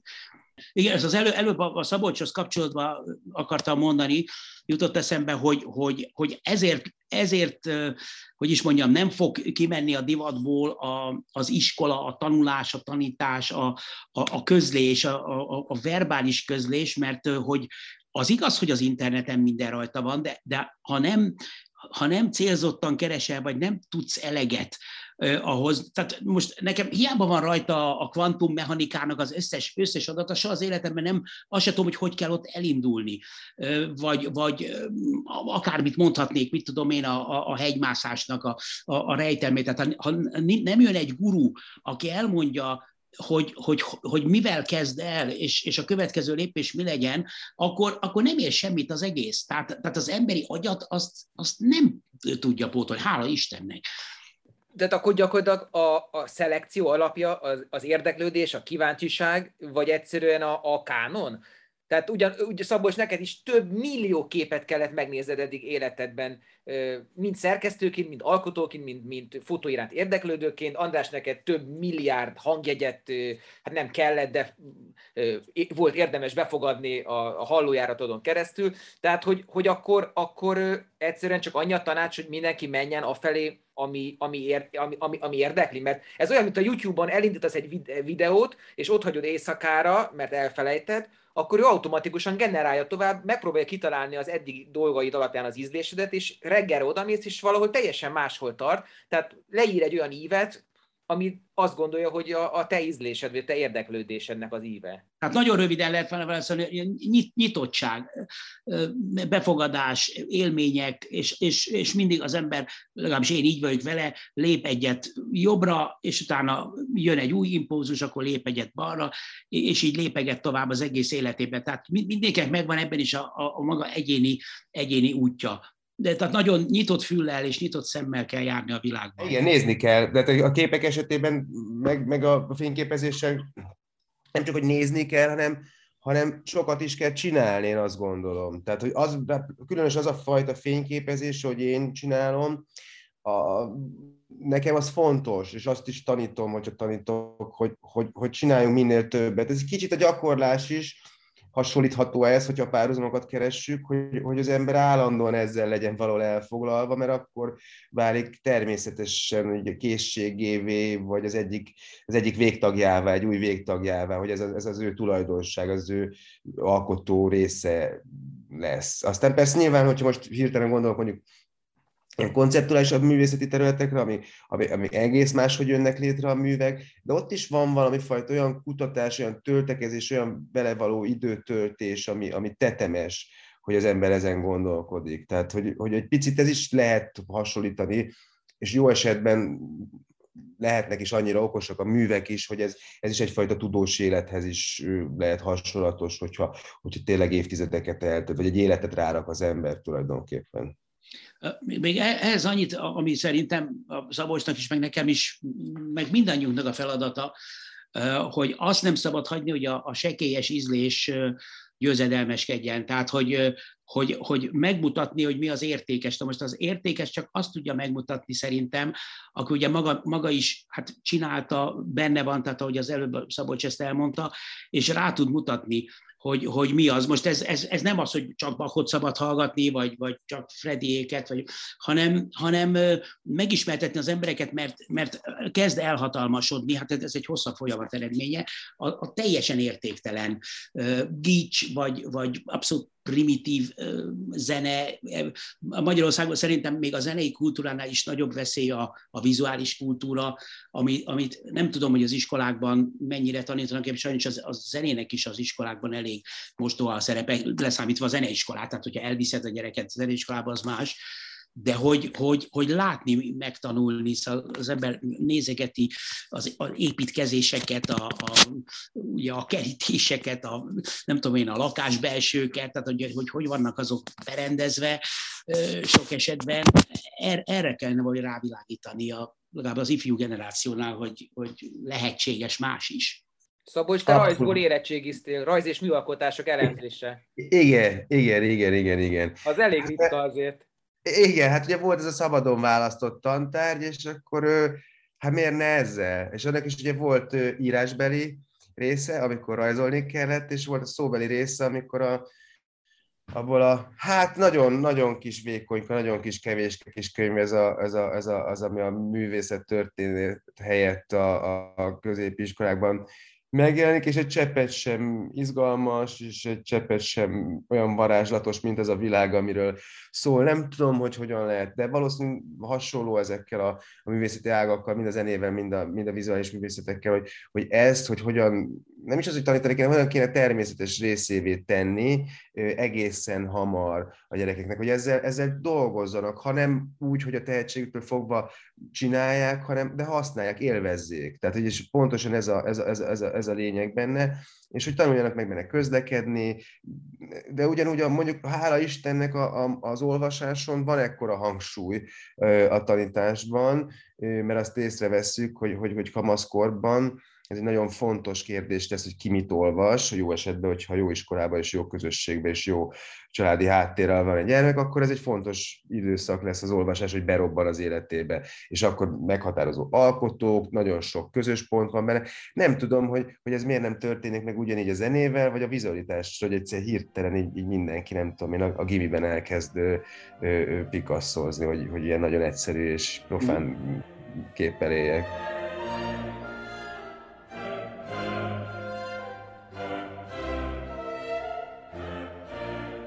Ez itt továbbra is a lazatizes. A futás apropóján beszélgetünk az élet kis és nagyszerű dolgairól, Batta Andrással és Barakonyi Szabolcsal.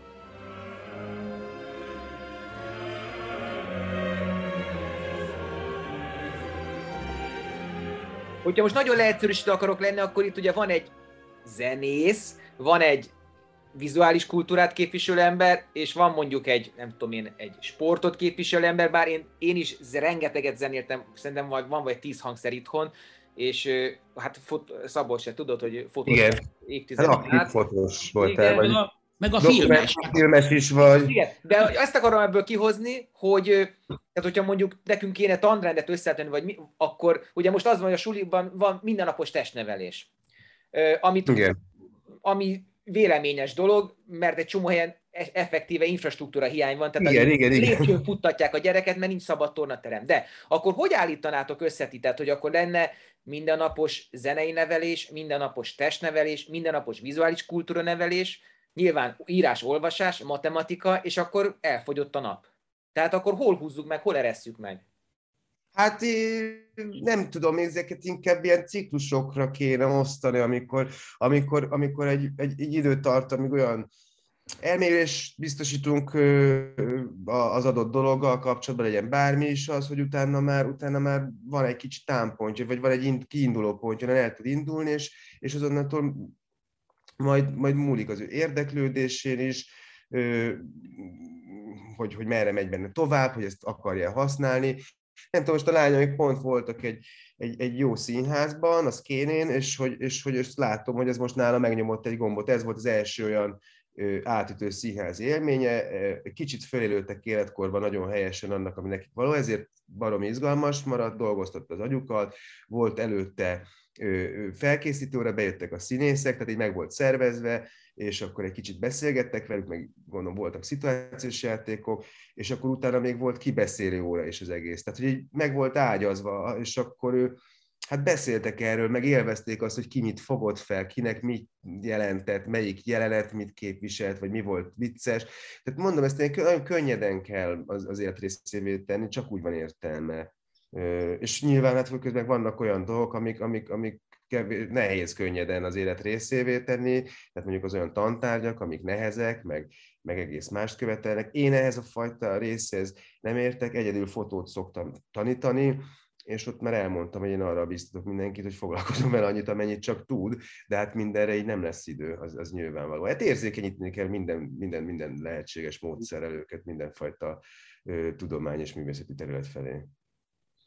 Én, én, én alap dolgokat tanítanék, tehát a, a matematika, vagy, vagy magyar nyelv, idegen nyelv, ezekből, ezekből alap, alapokat, és a, a, a többi akár természettudományi tárgynál inkább fakultatív vinném. Jó, most nem, nem az első, nem az alsó tagozatról beszélek, de nagyon hangsúlyosan tanítanám a művészeteket. Nem, nem is a tanításnak tényleg ebben a, a, a kényszerítő erejével, de az, hogy, hogy, mozog, hogy a mozgáskultúrát mozogjanak, a, a testedzés fontos, a, a természet fontos, a, a, a művészetek fontos, mert az, az az, ami örök, és azzal, azzal egész életén át találkozik. Őszintén megvalom, hogy hogy, hogy a, a, a négy számtani alapműveleten kívül én például nem tudok semmit.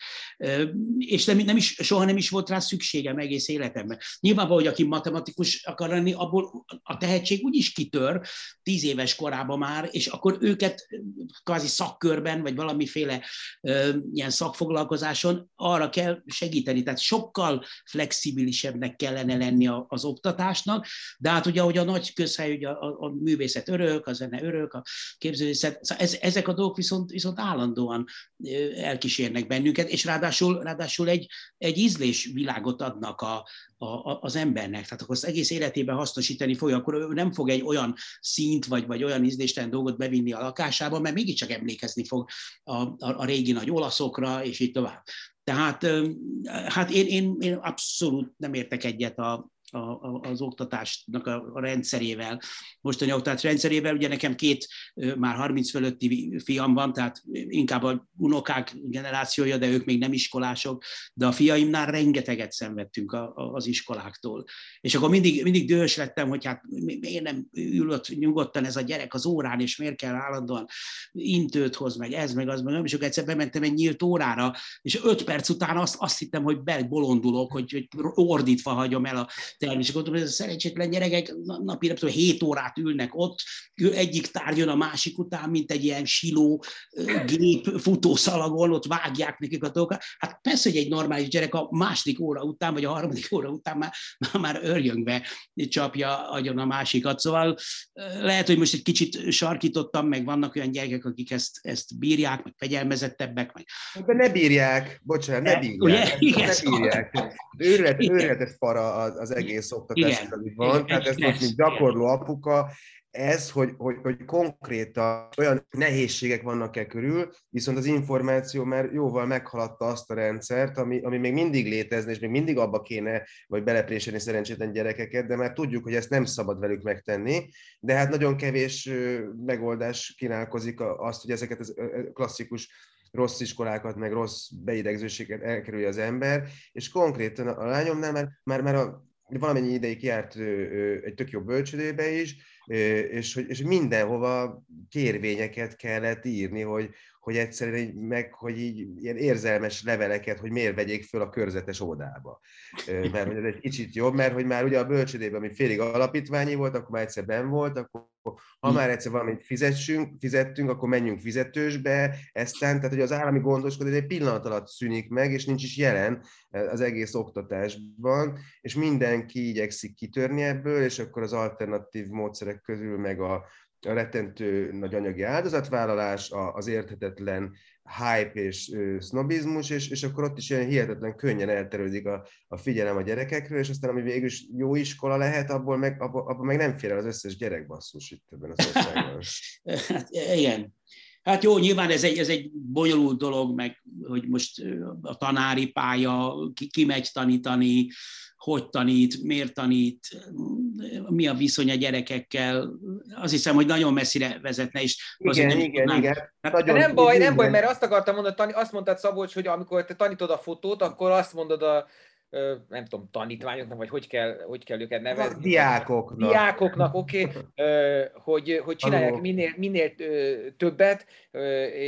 Én meg pont azért, hát nem, nem is az, hogy abba hagytam, de ezt a, ezt a fajta, hát nyilván a sajtófotót igen, illetve e, ezt a dokumentarista streetfotózást azért csavartam abszolút ilyen őrlángra, mert egyszerűen, egyszerűen nem, nem látom értelmét, annyi mennyiségű kép készül naponta, hogy nem úgy kitűnni nem lehet, hanem egyszerűen már nincs, nincs úgy érzi az ember, nincs mit lefotózni. Ezzel szemben, ha én itthon, a négy fal között leülök a zongorához, vagy az akusztikus gitárhoz, az elektromos gitárhoz, akármilyen szarul játszom, az minden nap tud nekem adni valamit. Az, hogy elcsattintok egy izé, Forte filmre 36 kockát, az, az csak azt az izgalmat, hogy ú, majd amikor előhívják, akkor, akkor hogy fog kinézni, de hogy, hogy valahogy halottabb műfajnak ér, érzem, vagy kevesebbet adó műfajnak, mondjuk, mint a zenét, és ez tökre sajnálom, mert nagyon szeretem a fotót, de valahogy nem tudom magam meggyőzni arról, hogy belefektessek időt, hogy ezt még mindig csináljam, még mindig csináljam, mert nem látom egyszerűen kifutását, nem látom az értelmét. Lelkileg biztos nem. A zenének viszont látom az értelmét, Igen, csak itt, itt azért van, van még egy, egy nagyon prózai tényező, amit nem szabad elfelejtenünk, hogy, hogy meg is kell élni valamiből. Igen. Tehát, na most ez nagyon érdekes volt, hogyha megengeditek, el, elmesélem, hogy talán 23 éves lehettem körülbelül, amikor először voltam Londonba, Londonban, hát az, az ugye egy óriási dolog volt, hogy akkoriban azért lehetett utazni, de, de csak időközönként, és, és hogyha apuka nem utalta át, vagy, vagy ott valaki nem segített, akkor, akkor azért nem nagyon lehetett megoldani. És akkor ott, ott tapasztaltam azt, ami, ami itt Magyarországon abszolút nem, nem úgy nevelkedtem, meg, meg az én generációmban nem ez volt benne, hogy egyáltalán nem azzal foglalkoznak az emberek, mint amit tanultak, vagy esetleg amihez a legnagyobb tehetsége van, mert hogy abból úgyse fog tudni megélni, hanem akkor elmegy valami hivatalnoknak, vagy akárminek, gyorsan letudja a munkát, a háromkor, négykor hazamegy, és akkor otthon a, a, a hobbi életében bontakoztatja ki magát. Jó, ezt nem is értettem akkor, mert akkor, akkor mindannyian úgy voltunk, hogy egyrészt a katonaság miatt ugye jó, hogyha minél hamarabb bekerül az egyetemre valaki, és, és, és korán kell sínre állni, mert ha nem állsz, nem tudom én, nem tudod 16 éves korodban, hogy mit, mivel fogsz foglalkozni egész életeden, hát akkor közveszélyes munkakerülő leszel. Hát most kicsit megint sarkítva fogalmazok, tehát, tehát bennünket hogy így nevel, nem a szülők neveltek így, a szülők is, de hogy a, a, a rendszer akkoriban így nevelt. És, és most, amiről beszélünk, azt hogy az, hogy mindenki bontakoztassa ki magát, otthon kvázi, na jó, de, de miből, le, miből vezetjük a háztartást? Tehát azért ez egy, ez egy nagyon nehéz kérdés, mert az én generációm az egész életet azon, azon ügyködött, hogy, hogy lehetőleg abból keresse a pénzét, egy idő után legalábbis, ami, amit tanult, és amihez talán a legnagyobb tehetsége van. Ezt ti hogy látjátok egyébként? Mert igen, egy kicsit a Balázsra is reagálni, az, hogy, az, hogy nyilván, nyilván, hogyha ez nem ad annyi örömöt, hogy az önmagában elég tud lenni, hanem ilyen mindenfajta függő rendszerbe kerül, plusz még benne az a szempont is a, a, a megélhetés, akkor, akkor, akkor nagyon könnyen akasztódik szögre a, a, az alkotó művészet, és azt látom, hogy mind a képzőn, a, a, a doktori iskolában is a, a, az évfolyam társaim a mindenféle fölöttem alattam járó évfolyamokon, hogy, hogy ez egy állandó kérdés, és hogy milyen áldozatokat tudsz érte vállalni, mert nyilvánvalóan egy bizonyos fajta belső elkötelezettségen túl az ember nagyon sokáig próbálja nem feladni a művészetet, hanem, hanem igenis, igenis létrehozni és csinálni. Én nekem ez személyesen úgy oldódott meg, hogy, hogy, hogy, hogy az elején meghoztam az a döntést, hogy, hogy nem vállalom be teljesen ezt a, ezt a ezt a éhező művész pályát, vagy ami ennek a fenyegetését, és akkor én elmentem sajtófotózni, úgyhogy én sose akartam sajtófotós lenni, nincs semmi ilyen, ilyen képzésem, végzettségem, és eleinte még díjaim se voltak, sajtó, egy sajtófotó díjam összvíz, de hogy, de hogy, de hogy nem, nem ez érdekelt, de aztán közben nagyon megszerettem a, a, az újságírók közösségét, és ezt sose tudtam pontosan megfogalmazni, mi a fenét szeretek ezekkel a teljesen össze-vissza mindenhonnan jövő ilyen-olyan alakokon, és hát ugye ami, ami, amikor például tavaly nyáron történt egy ilyen, hogy egy emberként áll fel egy szerkesztőség, akkor, akkor tudom, hogy igen, ezt, ezt, mert hogy ezek ilyen emberek. És, hogy ez, és, ez, és ezért így telt el 22 évem, hogy, és a végén megkaptam ezt, hogy, hogy, hogy pontos választ kaptam az, hogy miért vagyok abban, ahol, ahol mindig is csetleg botlok azzal a fajta azonosulási tudat hiányával, vagy kényszerével, hogy akkor akkor most akkor én mi vagyok.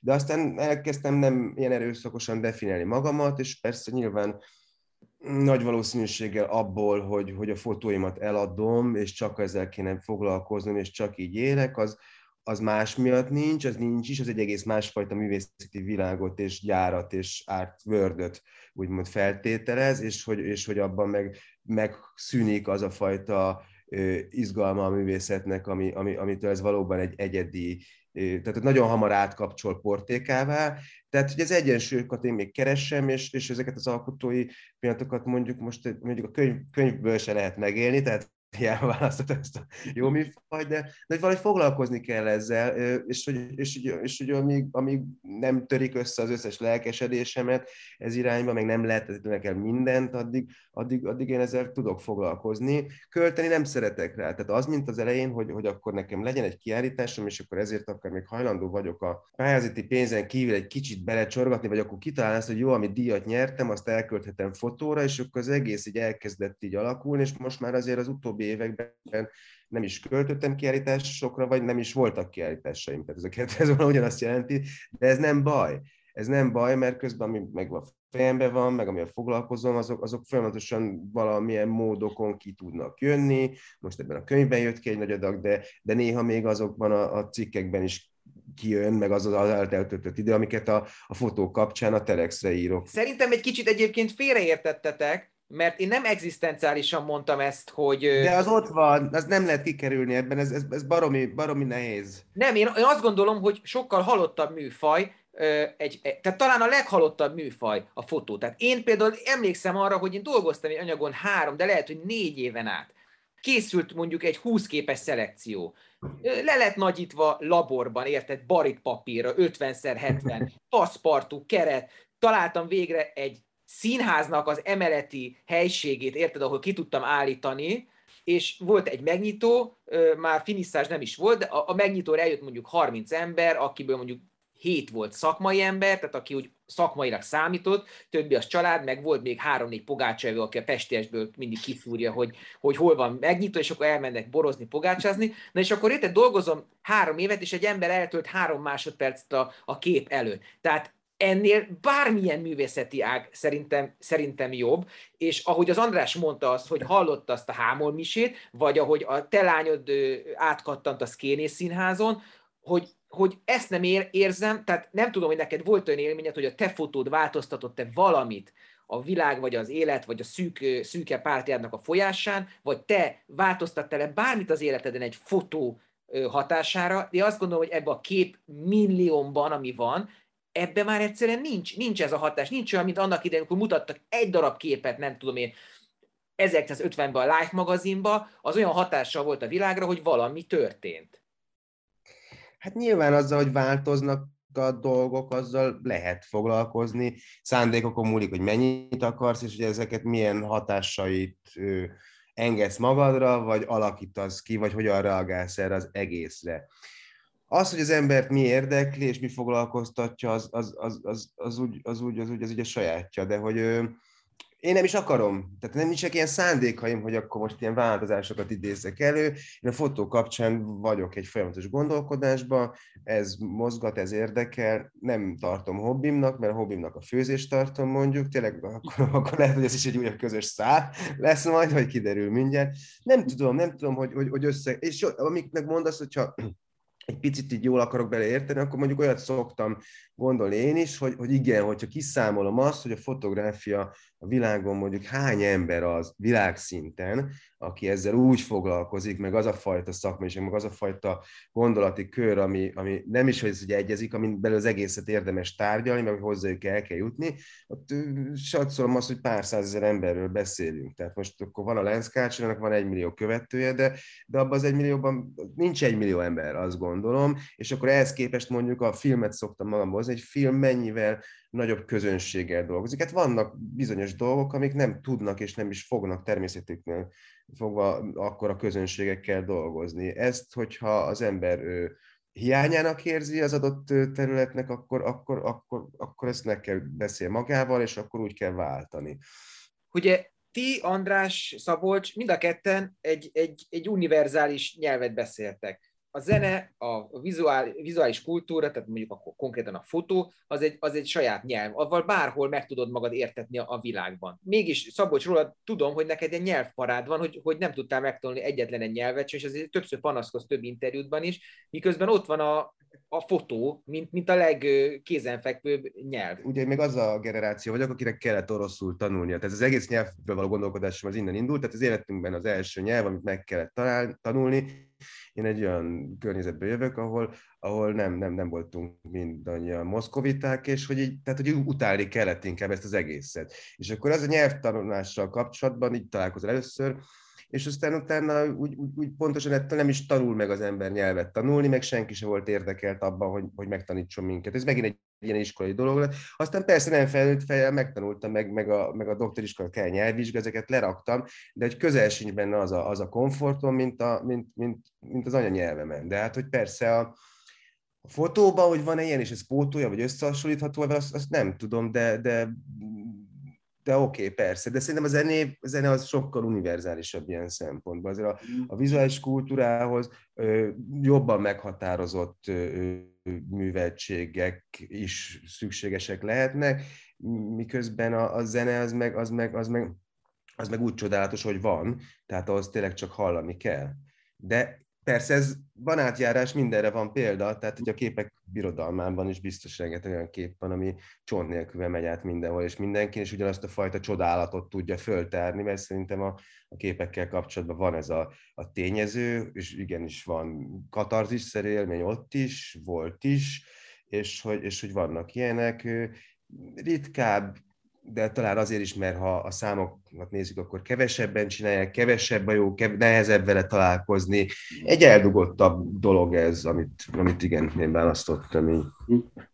A zenében ott, ott valóban egy kicsit más a helyzet, még az én esetem az, az azért nem teljesen tipikus, zenei eset, mert ugye én sajnos nem ülök ki az zongorához a Carnegie Hallban, vagy a csellóhoz, és akkor ott valóban nem érdekes, hogy, hogy tudsz-e jól angolul, vagy nem tudsz jól angolul, meg mindig irigyeltem a hangszeres tanárokat, akik gyakorlatilag akár egy kis nyelvtudással is remek órákat tudtak produkálni, mert ugye leül az zongorához, megmutatja, meg mond egy-két olasz szakkifejezést, amit amúgy is minden zenész ismer, meg esetleg egy-két mondatot jól rosszul elmond, és már megvan az óra, ugye, ami nálunk meg hát az olyan, mint egy történész, tehát hogy te tartani egy előadást, és, és így tovább. Viszont a, a nyelvtudás az nagyon felértékelődött, mert ahhoz, hogy valaki ma karriert tudjon csinálni, tehát egy, most a gyakorlati zenészről beszélek, ahhoz, tehát a, a, a menedzseléshez, a marketinghez, kommunikációhoz, ami, ami elengedhetetlen. Szóval sajnos ki kell mondani, hogy lehetsz te a világ legnagyobb zsenie zenében, ha nem indulsz el egy ilyen vagy kitaposott, vagy neked elkészített marketing, kommunikáció, PR úton, akkor egész egyszerűen nem vesznek róla tudomást, mert csak az létezik, ami kommunikálva vagyon.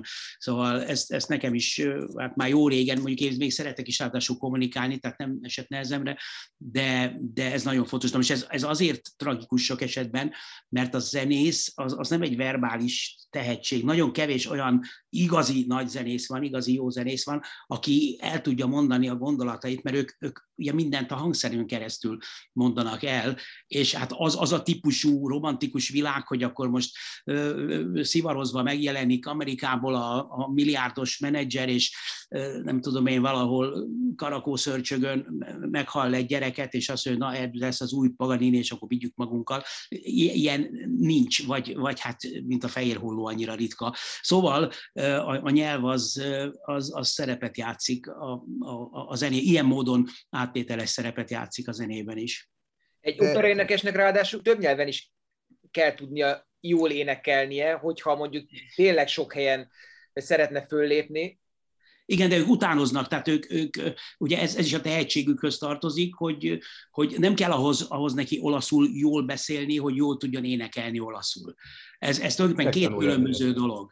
Mert ezt, ezt megtanítják, tehát a korepetitor megmondja neki, hogy hogyan, hogyan ejtse ki az olasz szavakat, és ők, ők Isten ilyen ezt megtanítják. Tehát egy, egy, egy Lehet, magyar... nem is tudja, hogy mit mond, vagy, vagy nem is tudja, hogy konkrétan, hogy tudja a sztorit, de nem tudja, mit mond pontosan? Nem, az azért, azért egy komoly művész az ennek utána néz, de egyébként ahogy mondod, amúgy meg el tudja énekelni úgy, hogy egy, egy büdös hangot nem ért bele. Hát például ott van a, a, a Placido Domingo, aki elénekelte a Bankbánt, vagy a, hát a Hazám Hazám Máriát természetesen, gyönyörű szépen, nem vagyok benne biztos egyáltalán, hogy, hogy tudta, hogy, hogy pontosan mit, mit énekel, és mégis nagyszerűen énekelte el, bár ő így egy nagyon intelligens énekes, tehát nyilván nagyon sok mindennek utána nézhetett. Szóval ez, ez, ez, egy, ez, egy, ez egy másik tészta, ez egy, ez egy utánzó művészet inkább. Az aztán persze, hogyha valaki már nagyon gyakorlott és nagyon sok helyen énekel, sokszor nagy rendezőkkel, akkor hát egyre jobban a, a nyelvbe is bedolgozza magát. Egyébként hogy van a, a zenében az emberi énekhang, az a rangban hol helyezkedik el? Van a hangszeresek között rang? Tehát a fölött van, alatta van, van ilyen hallgatólagos, titkos hangsor? De inkább azt mondanám, hogy, hogy az emberi hang az mindent visz. Tehát egy, megint lehet, hogy kicsit sarkítva fogadok, de egy közepes énekesnek nagyobb a hatása, mint mondjuk egy nagyon jó zongoristának, vagy nagyon jó cselistának. Most a zsenikről ne beszéljünk, mert a zseni az, az, az, az más, az az aura, és az a, az a szuggesztivitás, az a tűz, amit átvisz a közönségnek, de az énekes azáltal, hogy, hogy ő belőle jön a hang, és tulajdonképpen olyan olyan, mégis bármelyikünk úgymond tudna énekelni, vagy, vagy tud hangot adni magából, és ez ott áll a közönség, közönség előtt, és szinte beleleheli az emberekbe a, a, a dallamot, ez, ez elementáris hatású. Tehát ezt nagyon sokszor, nagyon sokszor átéltem, hogy, hogy igazán akkor enged föl a közönség, amikor, amikor kiáll az énekes. És avval hogy vagy, hogy versenyt bravóznak néha egy-egy opera végén, meg ez a direkt beletapsol. Tehát, hogy tényleg ennyire feszültség uralkodik a nézőtér, hogy nem bírja már, annyira tetszik neki, hogy muszáj belekiabálni, vagy ez csak egy, egy rossz szokás? Ez sznobizmus egyrészt. Szerintem sznobizmus egyrészt, másrészt az operának, ugye az opera az régen olyan, mint egy futballmeccs, most a régen alatt értem mondjuk egy 18. századi olasz operában az olasz közönség, de még a 19-ben is, sőt, még én a szkálában voltam olyan előadáson, mit tudom én, 20 évvel ezelőtt, ahol a közönség beordított, tehát leordított a karmesternek, akit kicsit túl sokat hajlongott, és, és leordítottak neki, hogy sei modesto maestro, azaz szerénység, szerénység, mester, ugye, ne hajlongjál, itt még nem dolgoztál, megértesz. Ha, szóval ott, ott, ott még mindig el tudom képzelni, hogy itt egy, mint a Rossini idejében, a 19. első felében, hát ott, ott repültek a paradicsomok, és, és abszolút a közönség. Tehát, na most, na most ezt, ezt tartotta meg egy kicsit ez a számunkra ma már picit visszás dolog, hogy akkor most bravózik, mert ő tudja, ő tudja, hogy most milyen nagy dolgot hallott, és akkor ki akarja fejezni a közönség azt, hogy hát igen, értjük, mi, mi értjük, hogy te mit énekeltél ott is, milyen nagy vagy, én se szeretem annyira, bár vannak pillanatok, amikor én is elragadtatom magam, megmondom őszintén, de azért megvárom a darab végét, persze.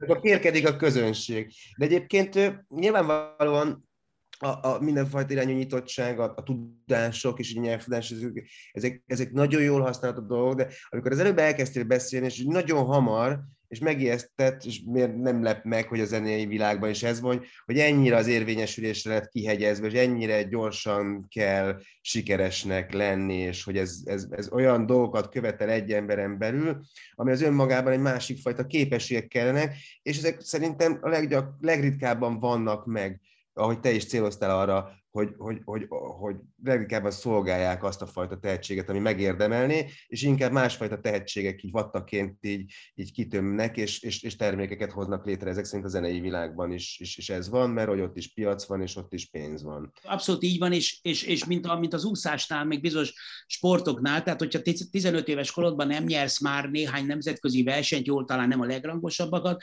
de a 20 éves korodban már nem, akkor, akkor, már, akkor nem vagy látható, szóval az a probléma, hogy uh-huh. az inger küszöb, tehát ez, ez megint a Spotify probléma, hogy, hogy ott van ez a millió mű, egyik jobb, mint a másik, egyszerűen nem is tudom, hogy hova nyúljak. Ezt a, a Preszel Gáborral beszélgettünk a múlt így a dalokról, és akkor mondta, hogy millió számra keletkeznek a dalok, és, és ebben a dal tengerben még a jók is elvesznek, vagy csak, csak tiszavirág életűek. Tehát hogy most, hogy mi marad, mi marad itt fönt. Na most ugyanez van a, a, az emberrel, mint termékkel. Tehát a, a sajnos csúnya szó, csúnya gondolat, de hát a muzsikus is, mint termék. A, a legszerencsésebb az, de ez borzasztó ritka, amikor tényleg egy egy rendkívüli, mondjuk így zseniális muzsikus be tud kerülni ebbe a kommunikációs kerékbe úgy, hogy sértetlenül kerül ki belőle, és, és, és egy bizonyos szint fölött, aztán még már ő diktálja persze, tehát akkor már az a jó, amit ő csinál, és akkor már nem olyan fontos a kommunikáció sem, mert amit mond, azt elhiszik de hát az, ahhoz, ahhoz nagyon sok időnek kell eltelni, és, és tényleg borzasztó nagynak kell lenni, és meg kell, hogy legyenek ezek a skilljei, ezek a kommunikációs képességei. Igen, hát múltkor beszélgettem balettosokkal, és ők mondták, hogy, hogy tehát az a leg, egyik legkegyetlenebb műfaj, tehát azt baromi korán el kell kezdeni, nagyon, nagyon durva a szelekció, tehát töredék az, aki eljut oda, hogy egyetem balett intézetbe kerül, azt elvégzik nem tudom, 18-tól 22 éves korukig, és 25 éves korban már veterának számítanak, és mehetnek hátra a tánckarba. Tehát annyira kevés az az aktív időszak, minden év három-négy évnek számolódik, és olyan kevés az az aktív időszak, amikor ők meg tudják magukat mutatni, hogy hogy, hogy folyamatos szűrő, szűrő, szűrő, és tényleg a, a tetején már csak, már csak a nagyon-nagyon tehetséges vagy szerencsés marad fönn. Ebből a szempontból a tánc a legrosszabb egyébként, hát, hogy a hat éves korodban kezdett, mert, mert ugye úgy kell, úgy kell már a testednek növekedni, hogy, hogy a spitz, meg a spárga, meg nem tudom mi. Tehát jó, és akkor kiderül 12 éves korában, hogy mégsem olyan a testalkata, tehát a szerencsétlen, tehát mert én csak azt mondom, hogy ügyetlen volt a kezem, és ezért nem lettem nagy csellista, de amikor egy gyerek már 5 évet beladott, vagy 6 évet, és, és akkor azt mondják, hogy hát nagyon szorgalmas, vagy nagyon jó vagy, de, de sajnos nem tudod a lábadat eléggé, vagy a kezedet eléggé fölnyújtani, és máshogy növekszik, kész, és akkor, akkor kikerül kikerül onnan, és egy törés az egész életében. Kegyetlen, nagyon kegyetlen, az, az a legkegyetlenebb. Hát a fekete hattyú, úgy, emlékeztek a, a filmre. Még az érvényesüléshez akartam mondani, csak egy ilyen kis, kis színesként itt az adásban, hogy, hogy azért neked van egy jó kis nyelvtudásod, Szabolcs, amivel ritkán büszkélkedsz, hát idézőesen nyelvtudás, mert te is, te is letagadod, hogy tudod ezt a nyelvet, de azért az engem is megdöbbentett, amikor megtudtam, hogy te neked milyen diplomád is van az egyetemről? Hát most már szoktam mondani, meg beírom, de én az ELTE tibeti szakon végeztem, tehát hogy egy nyelvszakos diplomám van. Atya, még, még abban, abban az időszakban valahogy még volt lehetőség, hogy egy ilyen egyszakos legyek, talán nagyon kevés ilyen egyszakos volt, és hogy már a szakom sincsen, és hogy, és hogy ez egész nekem egy ilyen becsület diplomának indult, hogy, hogy, az, hogy az nem lehet, hogy nem, az nem opció, családi elvárások mentén, hogy nekem nem lesz diplomám, és akkor úgy akkoriban érdekelt engem a buddhizmus, meg így ezen keresztül a, a, a, az ázsiai világok, tehát India, Tibet, Nepál, és akkor, de ez egy nyelvszak, hát itt szövegeket olvastunk, de hogy közben mindenki egy kicsit ilyen volt, mindenki egy kicsit ilyen buddhista is volt valahogy a szívemélyen, és akkor, és akkor de egy az oktatók között is, és akkor ez ugye azért belengte az egészet, meg azért nyilván olyan a szövegek kerültek elő, de hát az, az biztos, tehát hogyha ha valamilyen nyelven már nem tudok, az a, az a tibeti, mert spanyolul még, még, még, még bevásárolok a piacon, hát, hogyha, hogyha, hogyha azt, azt szeretem, tehát ezt, ezt kifejezetten szeretem, hogy akkor azt úgy, úgy kell csinálni, hogyha spanyol nyelvteltem vagyok, ugye le kell menni a piacra, hogy főzek valamit, és, és egyébként meg, meg, meg, meg a kommunikáció sose zavart, igazából akkor akadok fönt, amikor mondjuk egy ilyen, ilyen szakmai művészeti vitába be, bele kéne állni, és akkor azért vérzek el, mert, mert nem tudok lukat beszélni a hasába.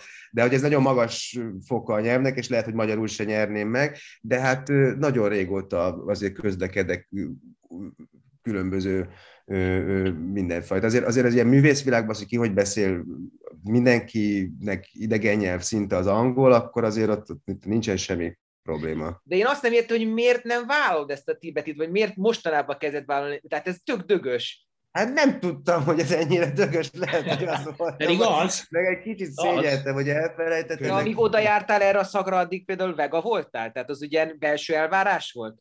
Nem, az előtte kezdődött, az még gimnáziumban, menzán kezdődött 14 évesen a vegasságom, és akkor persze utána ez a kipróbáltam, úgy maradtam vegetáriánus voltam, és aztán persze jó jött ezekhez a dolgokhoz ez, tehát ezt így nem, nem, nem, nem, nem volt baj, hogy, hogy, hogy, hogy, hogy vega vagyok.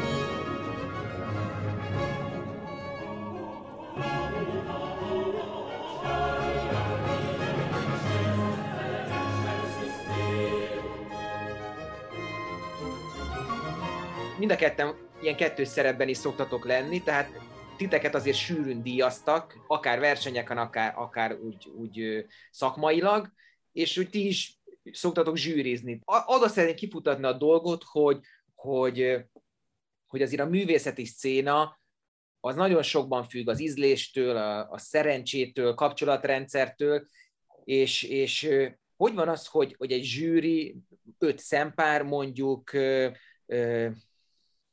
valami fajta közös nevezővel meg tudja mondani, hogy te igen, te nem, és hát idézésen sorsokat tud eldönteni, vagy, vagy valakit előre tud lendíteni két lépéssel, és ezzel a lendítéssel, akik, ne, akik nem lendülnek előre, azok hátra jutnak két lépéssel. Hogy vagytok ezzel? Hát, hogy minden zsűri szar, ezt szeretném mondani először. És akkor itt átadom Jó, hogy te mondtad ki. Okosabbat, okosabbat tud erre mondani. Nagyon, de miért szar? Mondjad, miért szar? Miért szar minden zsűri?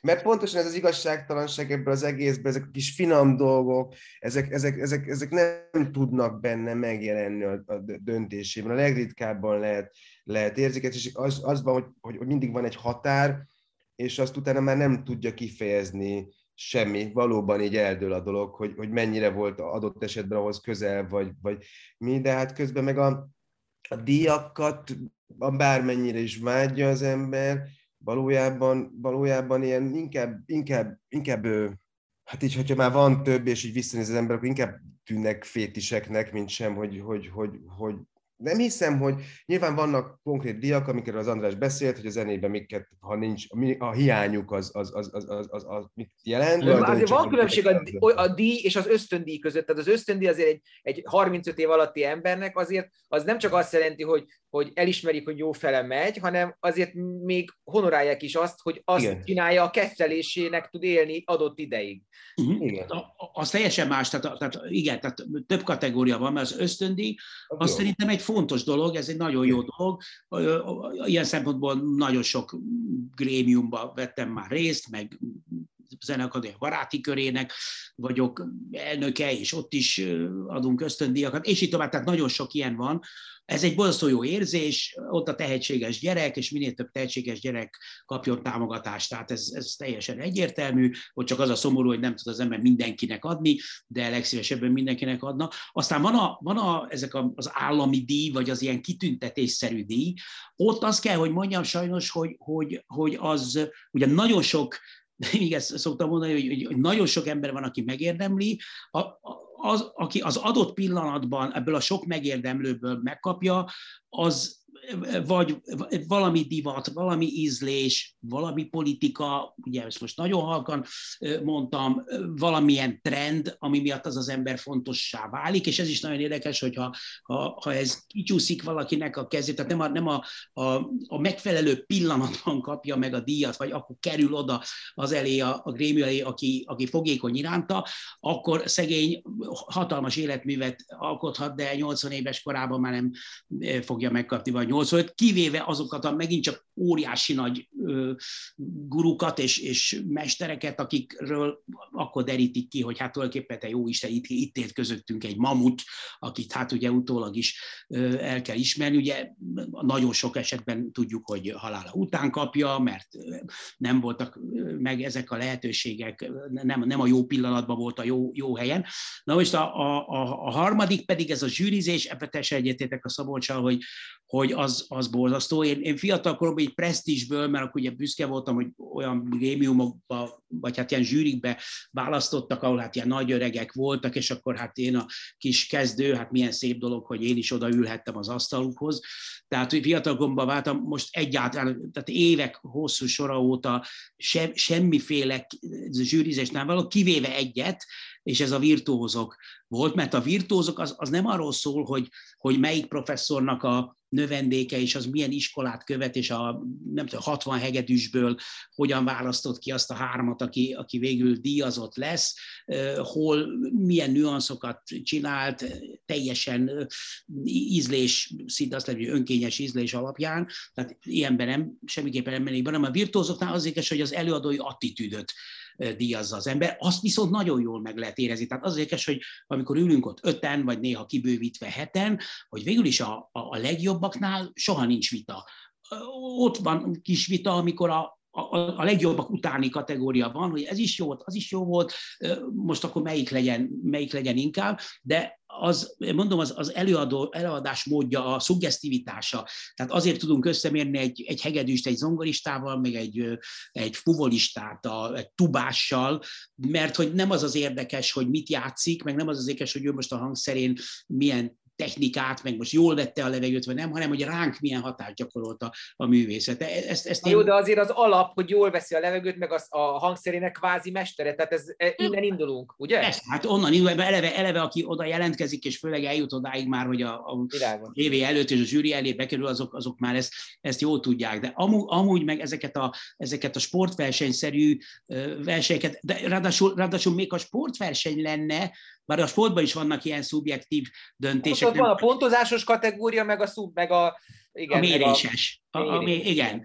Tehát a, a, a pontozásosnál ott is szubja, hogy a cselgáncs, meg a, nem tudom, birkózásot. Ott a legmagasabb, meg a legalacsonyabb többnyire kiesik. Tehát ja, ott, igen, igen. De, de, most a filmfesztiválkon pont ez nincsen, tehát ott mondjuk van egy öttagú zsűri mondjuk Kánban, az egyiknek az ízlése full experimentális, a másiknak nagyon mainstream, és, és ugye kényszerből rá, rájuk zárják az ajtót, addig nem jött tökön, még nincs döntés, és akkor kényszerből hoznak egy középutas döntést, egyiknek sem tetszik, de egyiknek sem fáj annyira, a saját, saját ízlése nem nyer, és akkor végül azért csodálkoznak, hogy ez, hát, na de hát ez se hús, se hal. Hát jó, de még mindig ez felelt meg leginkább a zsűrinek a, hogy mondják. Ez nagyon hozzá... veszélyes, ez nagyon veszélyes, mert a, egy, volt egy Schönberg nevű nagyon nagy gondolkodó zeneszerző, aki azt írta az zeneszerzés tankönyvébe, hogy csak a középút nem vezet Rómába. Lehet, hogy ő is vette valahonnan ezt a mondást, de ez teljesen így van.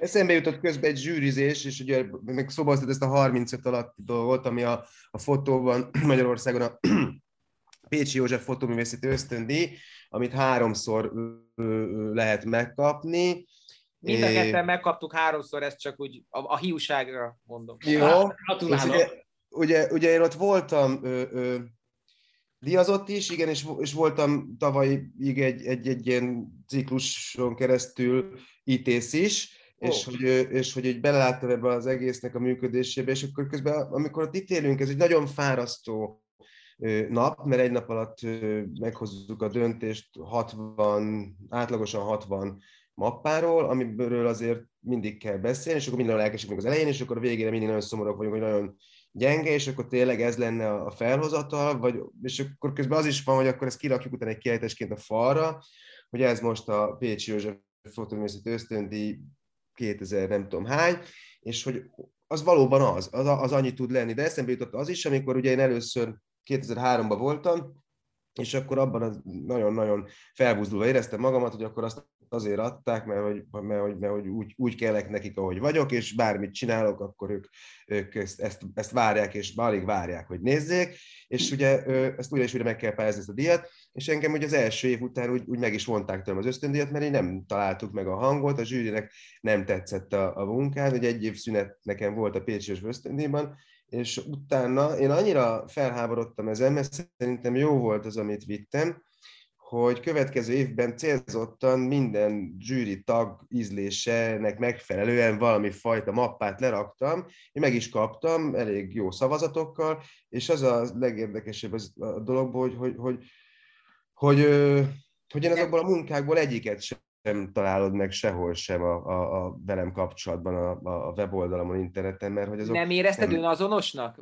Hát nem önazonosnak, nem voltak elég jók, mert az volt, hogy düböl lett létrehozva azért, hogy szavazatokat kapjak érte, és sikerült. És a cél az meg beváltotta, tehát hogy utána mi másra használtam volna, ha nem arra kellett. Ilyen iskolás, ilyen cuccok volt, egy, egyik ilyen, másik olyan, és akkor jó sokat vittem, hogy lássák, hogy én mennyit dolgoztam, és adják már vissza, és adjanak békén, és akkor utána a következő évre már, már egy olyan munkával kaptam meg utoljára, ami, ami, ami teljesen az enyém volt, és a mai napig teljesen már válszéles felelősséggel fölvállalok, és sőt, nagyon szeretem mai napig. András, úgy képzellek el, hogy egy ilyen állatként kéne ábrázolnom, mint, mint, egy ilyen, mint egy ilyen polipot, hogy így mindent csinálsz, egy csomó helyre elérnek a karjaid, tehát az, az infotainment, tehát az ismeret terjesztés, és nem az ismeret erjesztés, ugye, e, ezt nagyon, nagyon régóta műveled, dolgoztál zeneműkiadónál, igazgattál egyetemet, ugye, hogy a Romhányi mondja, az egyetem boa konstruktora voltál, ugye?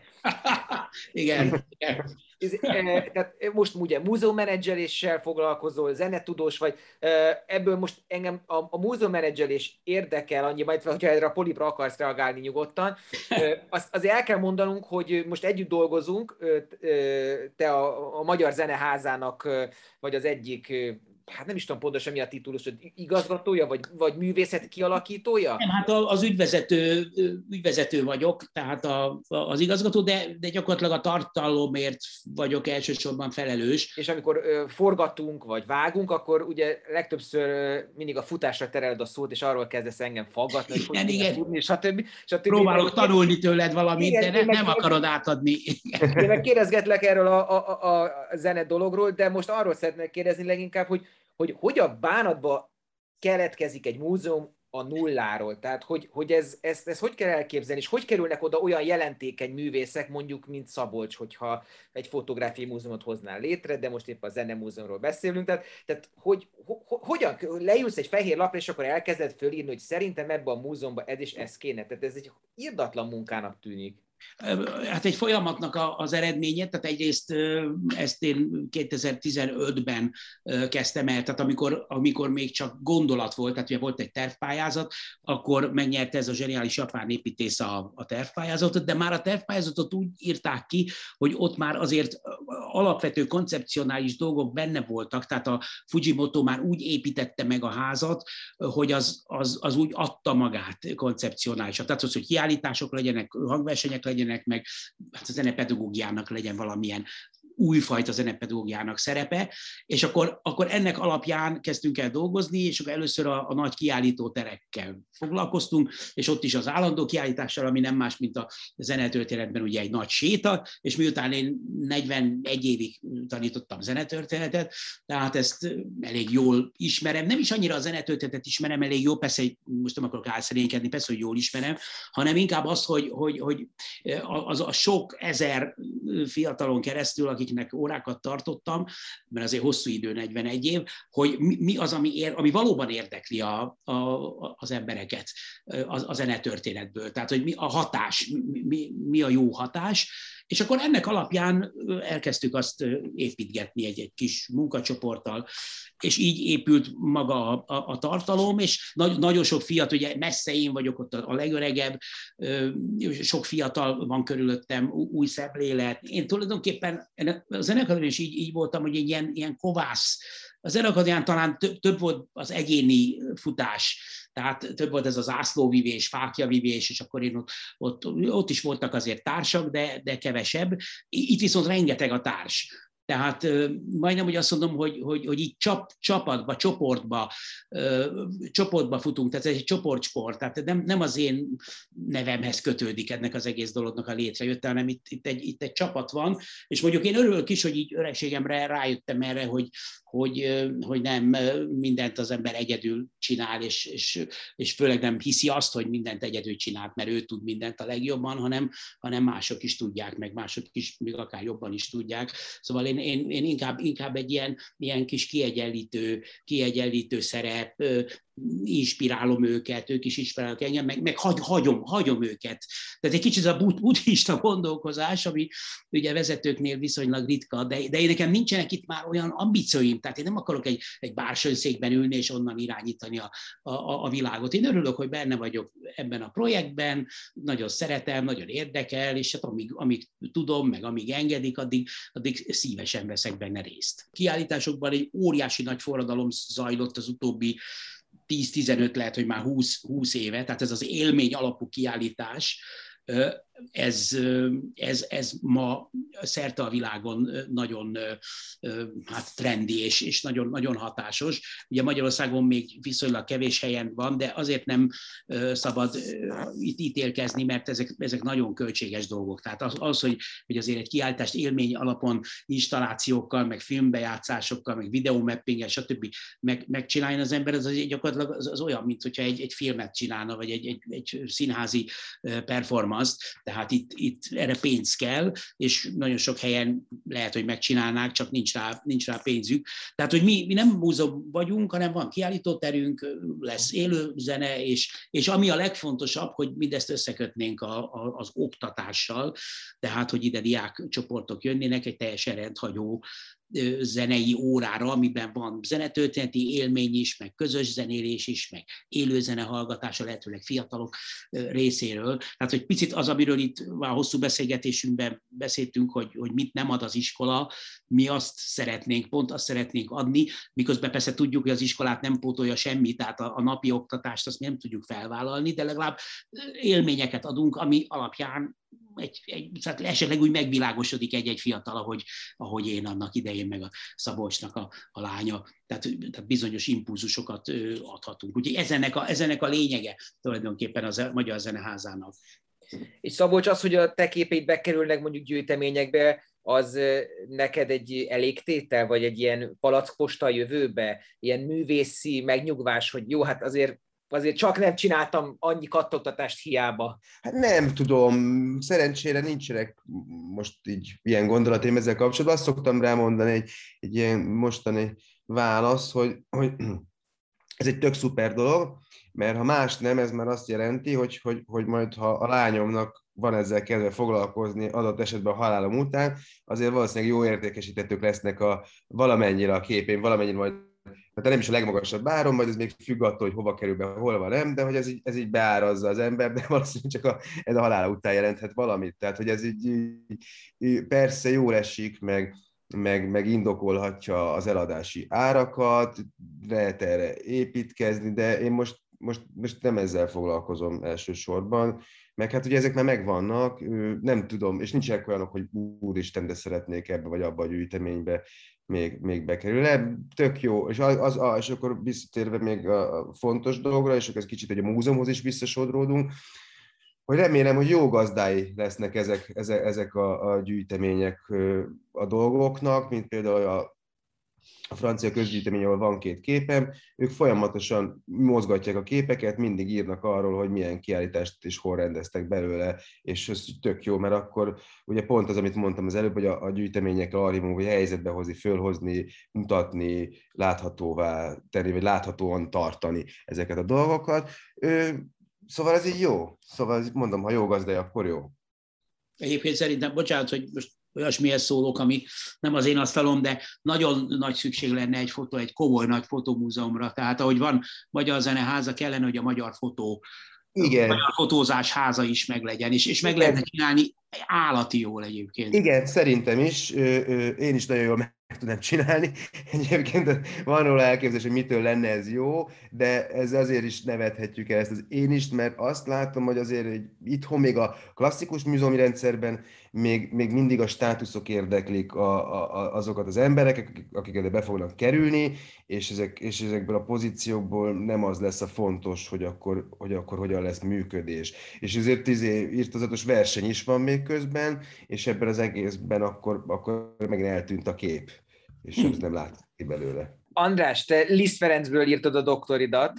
Érdekelt is mindig, meg, meg hát mégiscsak a Liszt Ferenc Zeneakadémiájának voltam én a növendéke, meg ott éltem az életemnek a, a messze a nagyobbik részét, és, és így adódott a, a Liszt érdeklődés, a Liszt érzékenység, de írtam a, a, az operetről is, osztrák-magyar operetről, mindig arról írtam, hogy valamit be, be kell vallanom egész őszintén, amire fölkértek. Tehát most nagyon csúnyán fog hangzani, hogy mint Mozart, de ugye vegyük le a Mozart zsenialitását, de hogy a Mozart sem írt szinte egyetlen hangot anélkül, hogy meg ne bízták volna. Tehát, hogy látta volna, hogy mennyit fizetnek neki. Ha, na, én nem is voltam ennyire anyagias, mert soha nem fizettek ezek is sokat, de, de mindig meg. Tehát nálam nem az volt, hogy most akkor elhatároztam, hogy nem tudom, Bartókkal fogok foglalkozni, és akkor következő 40 évben csak Bartókkal, vagy csak Lisztel, vagy, vagy, vagy csak Beethovennel, hanem, hanem ahogy jött. Én, én mindig, és általában olyanokat vállaltam, amiket más nem vállalt. Tehát ez, ezekkel az eredezőkkel, már nem tudom, vagy derogált, vagy nem érdek. Az oper, annak idején ezelőtt 30 évvel, vagy majdnem 40-nel az operettet lenézték itt a zenetudományban, és senki nem akart vele foglalkozni. Én voltam az egyetlen, aki azt, hogy megnézem, hogy miről van itt szó egyáltalán. Tehát így, így jöttek ezek a, ezek a megbízások, és tulajdonképpen ez a pályám, de ez a polip dolog, amit mondasz, ez jó, mert, mert tényleg sok a csáp, és akkor hol az egyiket nyújtom ki, hol a másikat nyújtom ki, de ezek nem is nagyon tudatosak, hanem, hanem, hanem úgy sorsszerűen jönnek az életembe. Szóval én, én ilyen vagyok, így így szörfölök a, a polip karjaimmal, szörfölök a tengeren. Viszont ugye a, az ívnek a másik végén ott vagy Szabolcs, aki hát azért nem Liszt Ferencből végzed a doktori munkádat. Egy kicsit, amit erről meg lehet osztani, azt oszd meg velünk, légy szíves, mert szerintem ez tök izgalmas. Közhelyszerűen van az a mondás, hogy egy mondatban a fotós nem tudja elmondani a projektjét, akkor ott nagy baj van. Az vagy erről viszont nagyon sokat lehet beszélni, tehát én bűnügyi fotóval foglalkozom, most a, a képzőn a doktoriban ez a kutatásom, és egy nagyon egyszerű dolgot a kiinduló pontja annak, hogy itt mindenféle, vagyis egyébként, na már, már látod, nem tudom elmondani egy mondatot, Szóval ez egy, ez egy dokumentum rekonstrukciós kísérlet, a dokumentum hitelességével foglalkozik, hogy a fotográfiában ugye ez nincs, vagy nem is érdekes erről beszélni, vagy nem is már téma, sőt Ciki ezt így témává tenni, vagy Ciki úgy gondolkodni, hogy bármit is reprezentál a valóságból ez a kép, és akkor én elmentem egy olyan világba kölcsönvenni képeket, én magam készítem őket, és megtanultam, ahol viszont ezek az elkészült képeket evidenciáként, tárgyi bizonyítékonként tekintik, tehát nincs velük kapcsolatban olyan kérdés, ami a fotográfiában, hogyha visszahelyeznénk, akkor csak csupa kérdés lenne, hogy akkor ezen most mi elfogadható és hogyan. Ez egy kontakt szabályrendszerű kép, és azt gondolom, hogy ezzel a, az információval nézve ezeket a képeket, egy olyan kíváncsisággal, mert hogy tudjuk, a bűnügyekre kíváncsiak vagyunk, és meg akarjuk oldani, vagy ki akarjuk deríteni, vagy azt gondoljuk, hogy van valamire rájönni, mert hogy, mert hogy következtetéseket lehet levonni, azról szól az egész rendszer, hogy, hogy, hogy a nyomokat rögzít, és akkor a nyomokból rekonstruálhatók dolgok. Tehát, hogy olyan figyelemmel nézzük a képet és a képpontokat, ahogy szerintem egy ilyen régi új szemmel helyesen kéne nézni unblock a, a fotográfiákat, vagy a festményeket, vagy a kétdimenziós képeket elsősorban azokról beszélek. De tehát, hogy a laikusok is értsék, vagy hogy én is értsem, mert most bevallom, hogy megkavarodtam, tehát akkor te ugyanolyan géppel, mint egy bűnügyi helyszínelő fotós, ugyan ott állva, ugyan úgy vakuzva készítesz képet. Hát a saját gépemmel, igen. A saját a, gépemmel. A tett helyről, a, a, a, mit a késről, a vérről, Ilyesmi. Nem, pont, pont, pont nem a vérről, tehát a, a lényeg benne az, hogyha viszont azt nézzük, hogy mik az előképek, mondjuk a bűnügyi témájú fotomunkákkal kapcsolatban, ott, ott előszeretettel a, a, a gyilkosságok, meg ezek a szörnyűségek állnak a középpontban. Én nem, én nagyon egyszerű ö, ö, helyzetekbe megyek, a weboldalon meg lehet nézni, és akkor hát ezek tárgyak, amik mellé centik vagy számok vannak rakva. És ettől az egész helyzettől már máshogy akarunk gondolkodni, és máshogy is fogunk gondolkodni, mert hirtelen kaptunk egy olyan információt mellé, ami, ami megváltoztatja a tekintetünket, ami arra tájra irányul, és ez egy képen belül megtörténik, és szerintem ez valahol modellezi a, a, a, a műelvezetet, vagy a műveknek, az, vagy a képeknek az olvasását, és, és, és akkor ez egy, ez egy ilyen játék, ami... ami de ami... akkor annak mit mondasz, aki mondjuk azt mondja, hogy hát oké, okay, de ezt, ezt, ez a srác miért adja el ezt művészetként, hiszen elmegy és lefotóz egy kettes számú bizonyítékot, mit lefotóz egy lefoglalt ö, ö, hamisított euróköteget, lefotóz egy nem tudom én, egy, egy gumikesztyűt, most mondom. Hát nem megteheti, tudod, ezért ez egy, ez egy, ez egy, ez egy, egy ilyen buta kérdés szokott lenni, ez a, ennek a párja, az, az én is meg tudom csinálni lesz, úgyhogy ezzel vigyázni kell. De, de ja, szabad, szabad, ehhez mert én megnéztem, most már volt egy kis időm, és, és megnéztem ezeket, legalábbis ami a, a, a honlapon rajta van, hogy, hogy azért ezek, ezek megint csak ilyen történeteket mesélnek el, tehát nem konkrét, de, de olyan helyzetben vannak, olyan dolgok, amit egy bűnügyinél, tehát mint az, hogy egy, egy virágcserép fekszik egy kanapén, az ugye általában a bűnügyeknél nem ezeket szoktuk nézni, de, de az ember ugye rengeteg mindent bűnügyi fotóként egy ilyen mögé nagyon egy egész sztorit képzel el az ember, meg egy hangulatot, meg az nyilván állt valahol az a virágcserép, még mielőtt ez megtörtént volna. Szóval szerintem ez egy, ez egy érdekes dolog, hogy, hogy ez a, amit ugye a, te, te mondtál Balázs, hogy, hogy egy, egy ilyen bűnügyi fotózás, ami egy exakt dolog, de hogy abból hogyan lesz művészet? Ez, ez, ez egy mozdony, én nem tudom, hogy ilyet csináltak-e a világon, vagy te találtad-e ki, hogy ennek van előképe, de nagyon izgalmas. Pont ilyet még nem találtam, találtam sok hasonlót, meg nagyon sok munka van bűnügyi dokumentumokkal, meg mindenféle bizonyítással, meg ennek van aztán egy, egy óriási iskolája a, a, a, a na, hirtelen akartam mondani. A forenzik architecture gondolok, ami a londoni, melyik az a művészet, mindegy. Tehát, hogy van, van, van, ennek, van ennek egy beállítottság, és a, van egy hangulat, de pont így, hogy, hogy valaki ő maga készítse a képeket, tehát, hogy egyrészt a saját képeimet sajátítom ki tulajdonképpen ebbe az értelembe, mint hogy mondjuk a Fortepán képeit az archívumból sajátítottam ki, létrehozok egy nagy adatbázist, amiből, ami arra alkalmas, azt megfogom és átemelem. Ez, ez egyébként, ez, és nagyon jó amiket mondasz, az, az baromi jó hallani, mert pont ez a cél, hogy ez a fajta, e, ez a beindulása az agynak, ez az érzékelés, ez a, ez a kíváncsiság, az izgalom, mert mi történik, ezáltal elértük azt, hogy sokkal tovább nézzünk egy képet, és akkor már, már ott vagyunk, akkor már, már megtörtént az a, az a bevonódás, és az, a, a, amit most akkor hangulat, akkor hangulat, vagy a gondolatok, de mindenképpen egy, az élmény tovább megy, a, és ez mindenképpen kell az, aki nézi, és hogy, és hogy ez, a, ez a kapcsolat a, a fontos benne.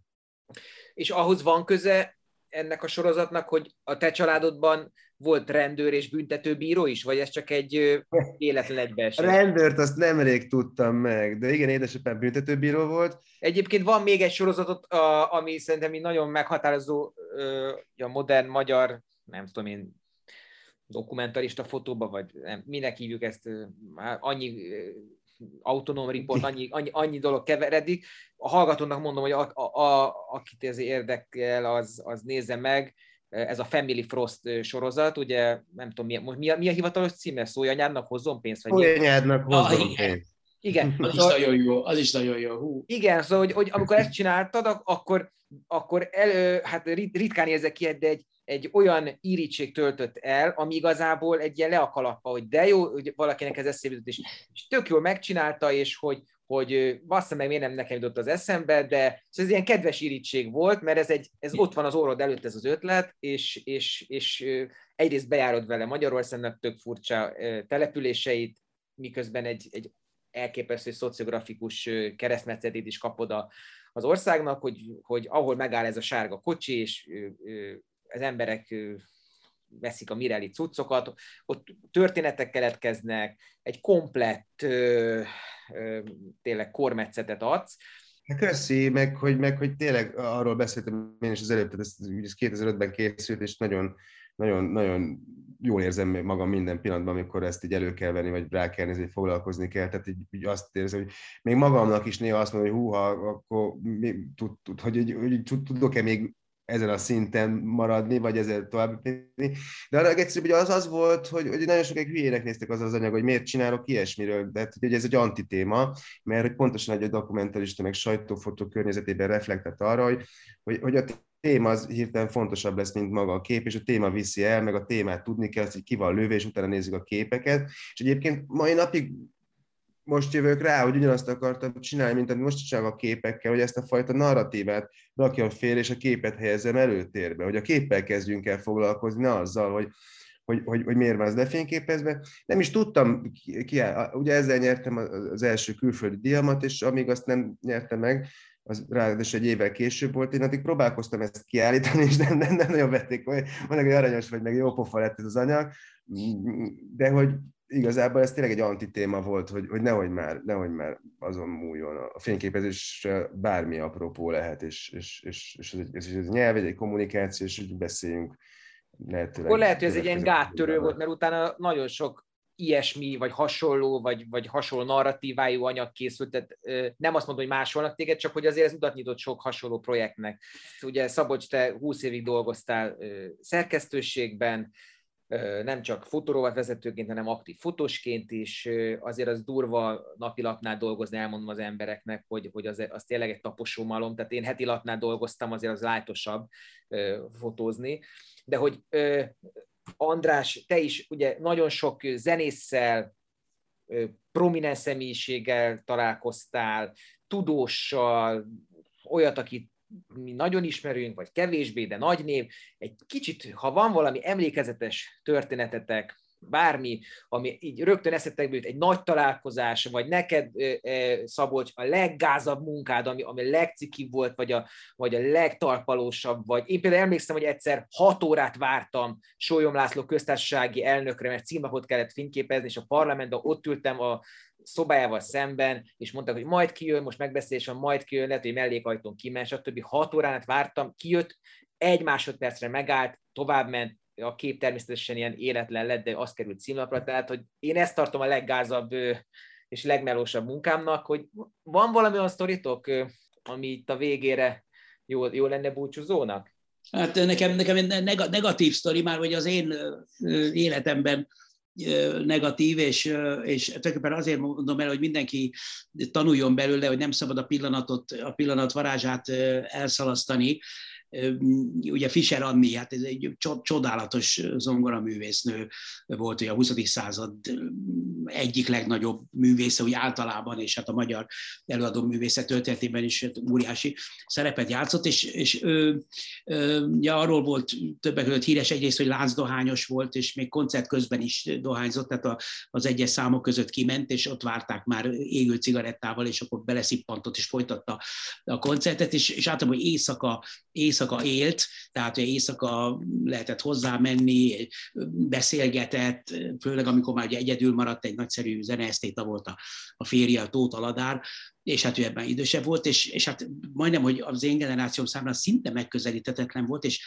egyszer egy, egy koncert után, hát ez úgy lehetett a 90-es évek elején valamikor, bent vártam valakinek, gratulálni akartam, és oda jött hozzám és azt mondta, hogy hogy, hogy Batta úr hívjon föl valamikor, mert szívesen mesélnék magának egy este. És én akkor is mindig ugye iszonyatos sok munkám volt, és össze el voltam foglalva, és gondoltam magam, hogy hát jó, ez a Fischer lenne egy óriási, óriási nő, de hogyha én most oda megyek, akkor reggelig ott kell lennem, ez egész biztos, mert egész éj, szóval nálam nem volt ez, ez érdekes, én meg nem tudok éjszakázni, tehát én 12 után már nem vagyok ember, de, de már 12 előtt se nagyon, és odázgattam, és nem, ahelyett, hogy másnap fölittam volna, és mentem volna, ez valószínűleg életem egyik legnagyobb élménye lett volna, és egy hét múlva aztán, vagy két hét múlva meghalt. Úgyhogy, úgyhogy nem, mikor hív, valaki hívja az embert, hogy menjen föl hozzá, és elmeséli a, az élete történetét, akkor, akkor ezt ne szalasztuk el sohasem. Ú, képzeld el, csak erre, erre mondom, hogy nekem volt egy olyan periódusom, amit fotóztam, hogy kb. két évig, hogy rendszeresen megtörtént, hogy akit lefotóztam, így egy-két hét múlva meghalt. Öt, öt, öt ilyet is tudok mondani, a Kolonics Györgytől kezdve Gion Nándor íron keresztül, hm. Hú, egyszer összeírtam, de az, az rémisztő sorozat volt. Ez Na, volt vala, valami vidító? Valami vidábbat kéne a végére, igen. Majd a szabó, hogy valami kis bűnügyet, légy szíves. Nem, nem, nem, várj, Oké, okay akkor, akkor, akkor a, a, úgy is volt szó erről, hogy ki milyen, ki milyen jelzőt mond magáról, hogyha fotós, és akkor erre van egy sztoria az életemben. És akkor összekapcsolódik a Szójájának hozzon pénznek a készülésével, mert ugye mikor ezt kitaláltam, azt az ötletet, mond, az egy kerti fek, fetrengésből volt egy ebéd után nyáron, ott az árnyékban hűsöltem, és akkor ott jött, csilingelt, trinkózott, és akkor tudta, hogy basszus, ezt, ezt kéne csinálni. Rögtön tudtam, mit kell csinálni, csak jó, de hogyan intézem el? És akkor vártam, és akkor nem találtam erre lehetőséget, nem volt semmi összeköttetésem, ez a cég nem úgy volt jelen, találtam egy weboldalat, aztán már sok időt is vártam, hogy ki volt az ötlet, ráértem, nem rohantam, egy év múlva felmentem a weboldaluk, és volt egy vezetékes telefonszám. És akkor én fölhívtam őket, és ő, ő, ő, kérdezték, hogy mondtam, hogy, hát, hogy a vezérigazgatót kértem talán egyből, vagy a, vagy a, vagy a marketing osztály, vagy a kommunikációs igazgatót, valamilyen nagy kutyával akartam beszélni, és akkor mondták, hogy de hát műügyben keresi. Azért mégis akarták tudni, hogy kit kapcsolni, hogy hát ilyen fényképezés ügye miatt telefonálok, és akkor mondták, hogy, hogy köszönjük, az nálunk már meg van oldva. Nyilván azt hitték, hogy, házalok van munka, és akkor, akkor mondtam életemben először azt magam, hogy nem, elnézést kérem, én egy fotóművész vagyok és akkor mint egy ilyen ultimate ér, vagy akkor folytassuk tovább. Tovább ment a beszélgetés, egyébként baromira nem értették, hogy mit akarok, kimentem, vittem portfóliókat, akkor pont Pécs is voltam, jó volt ezt mondani, hogy ez ösztöndi, meg így, meg úgy, és akkor az volt, hogy ja, és erre a találkozóra kimentem, és hogy így éreztem, hogy itt gond van, mert hogy így nem, nem, nem jön a fickó, nincs ott a kocsia, és akkor direkt vártam sokat, másfél órát, és akkor telefonáltam neki, akkor már biztos voltam benne, hogy ezt véletlenül elfelejtett, és valóban ez is volt, és akkor mondta, hogy ú, de szégyeli magát, nem szokott ilyet csinálni, szánya, bánya, de bármiről is legyen szó, tekintsem úgy, hogy ez így el van intézve cserébe, úgyhogy így, így, így kaptam engedélyt oda. Na, köszönöm szépen, hogy így elhúzhattam, nagyon jó volt. Köszi, köszi Balázs, nagyon köszi. Jó volt. Ennyi volt a Laza tízes. A futás apropóján beszélgettünk az élet kis és nagyszerű dolgairól, munkáról, szenvedélyről, motivációról, Batta Andrással és Barakonyi Szabolcsal. Hamarosan újabb ismert emberekkel találkozhattok a Laza 10 podcastban, akik túl vannak már mindenféle szaladáson, vagy épp most vágnak bele. Így hát itt leginkább majd eszmét futtatunk. A műsor a hosszú táv elkötelezett híve a 30 éves NN biztosító segítségével jött létre.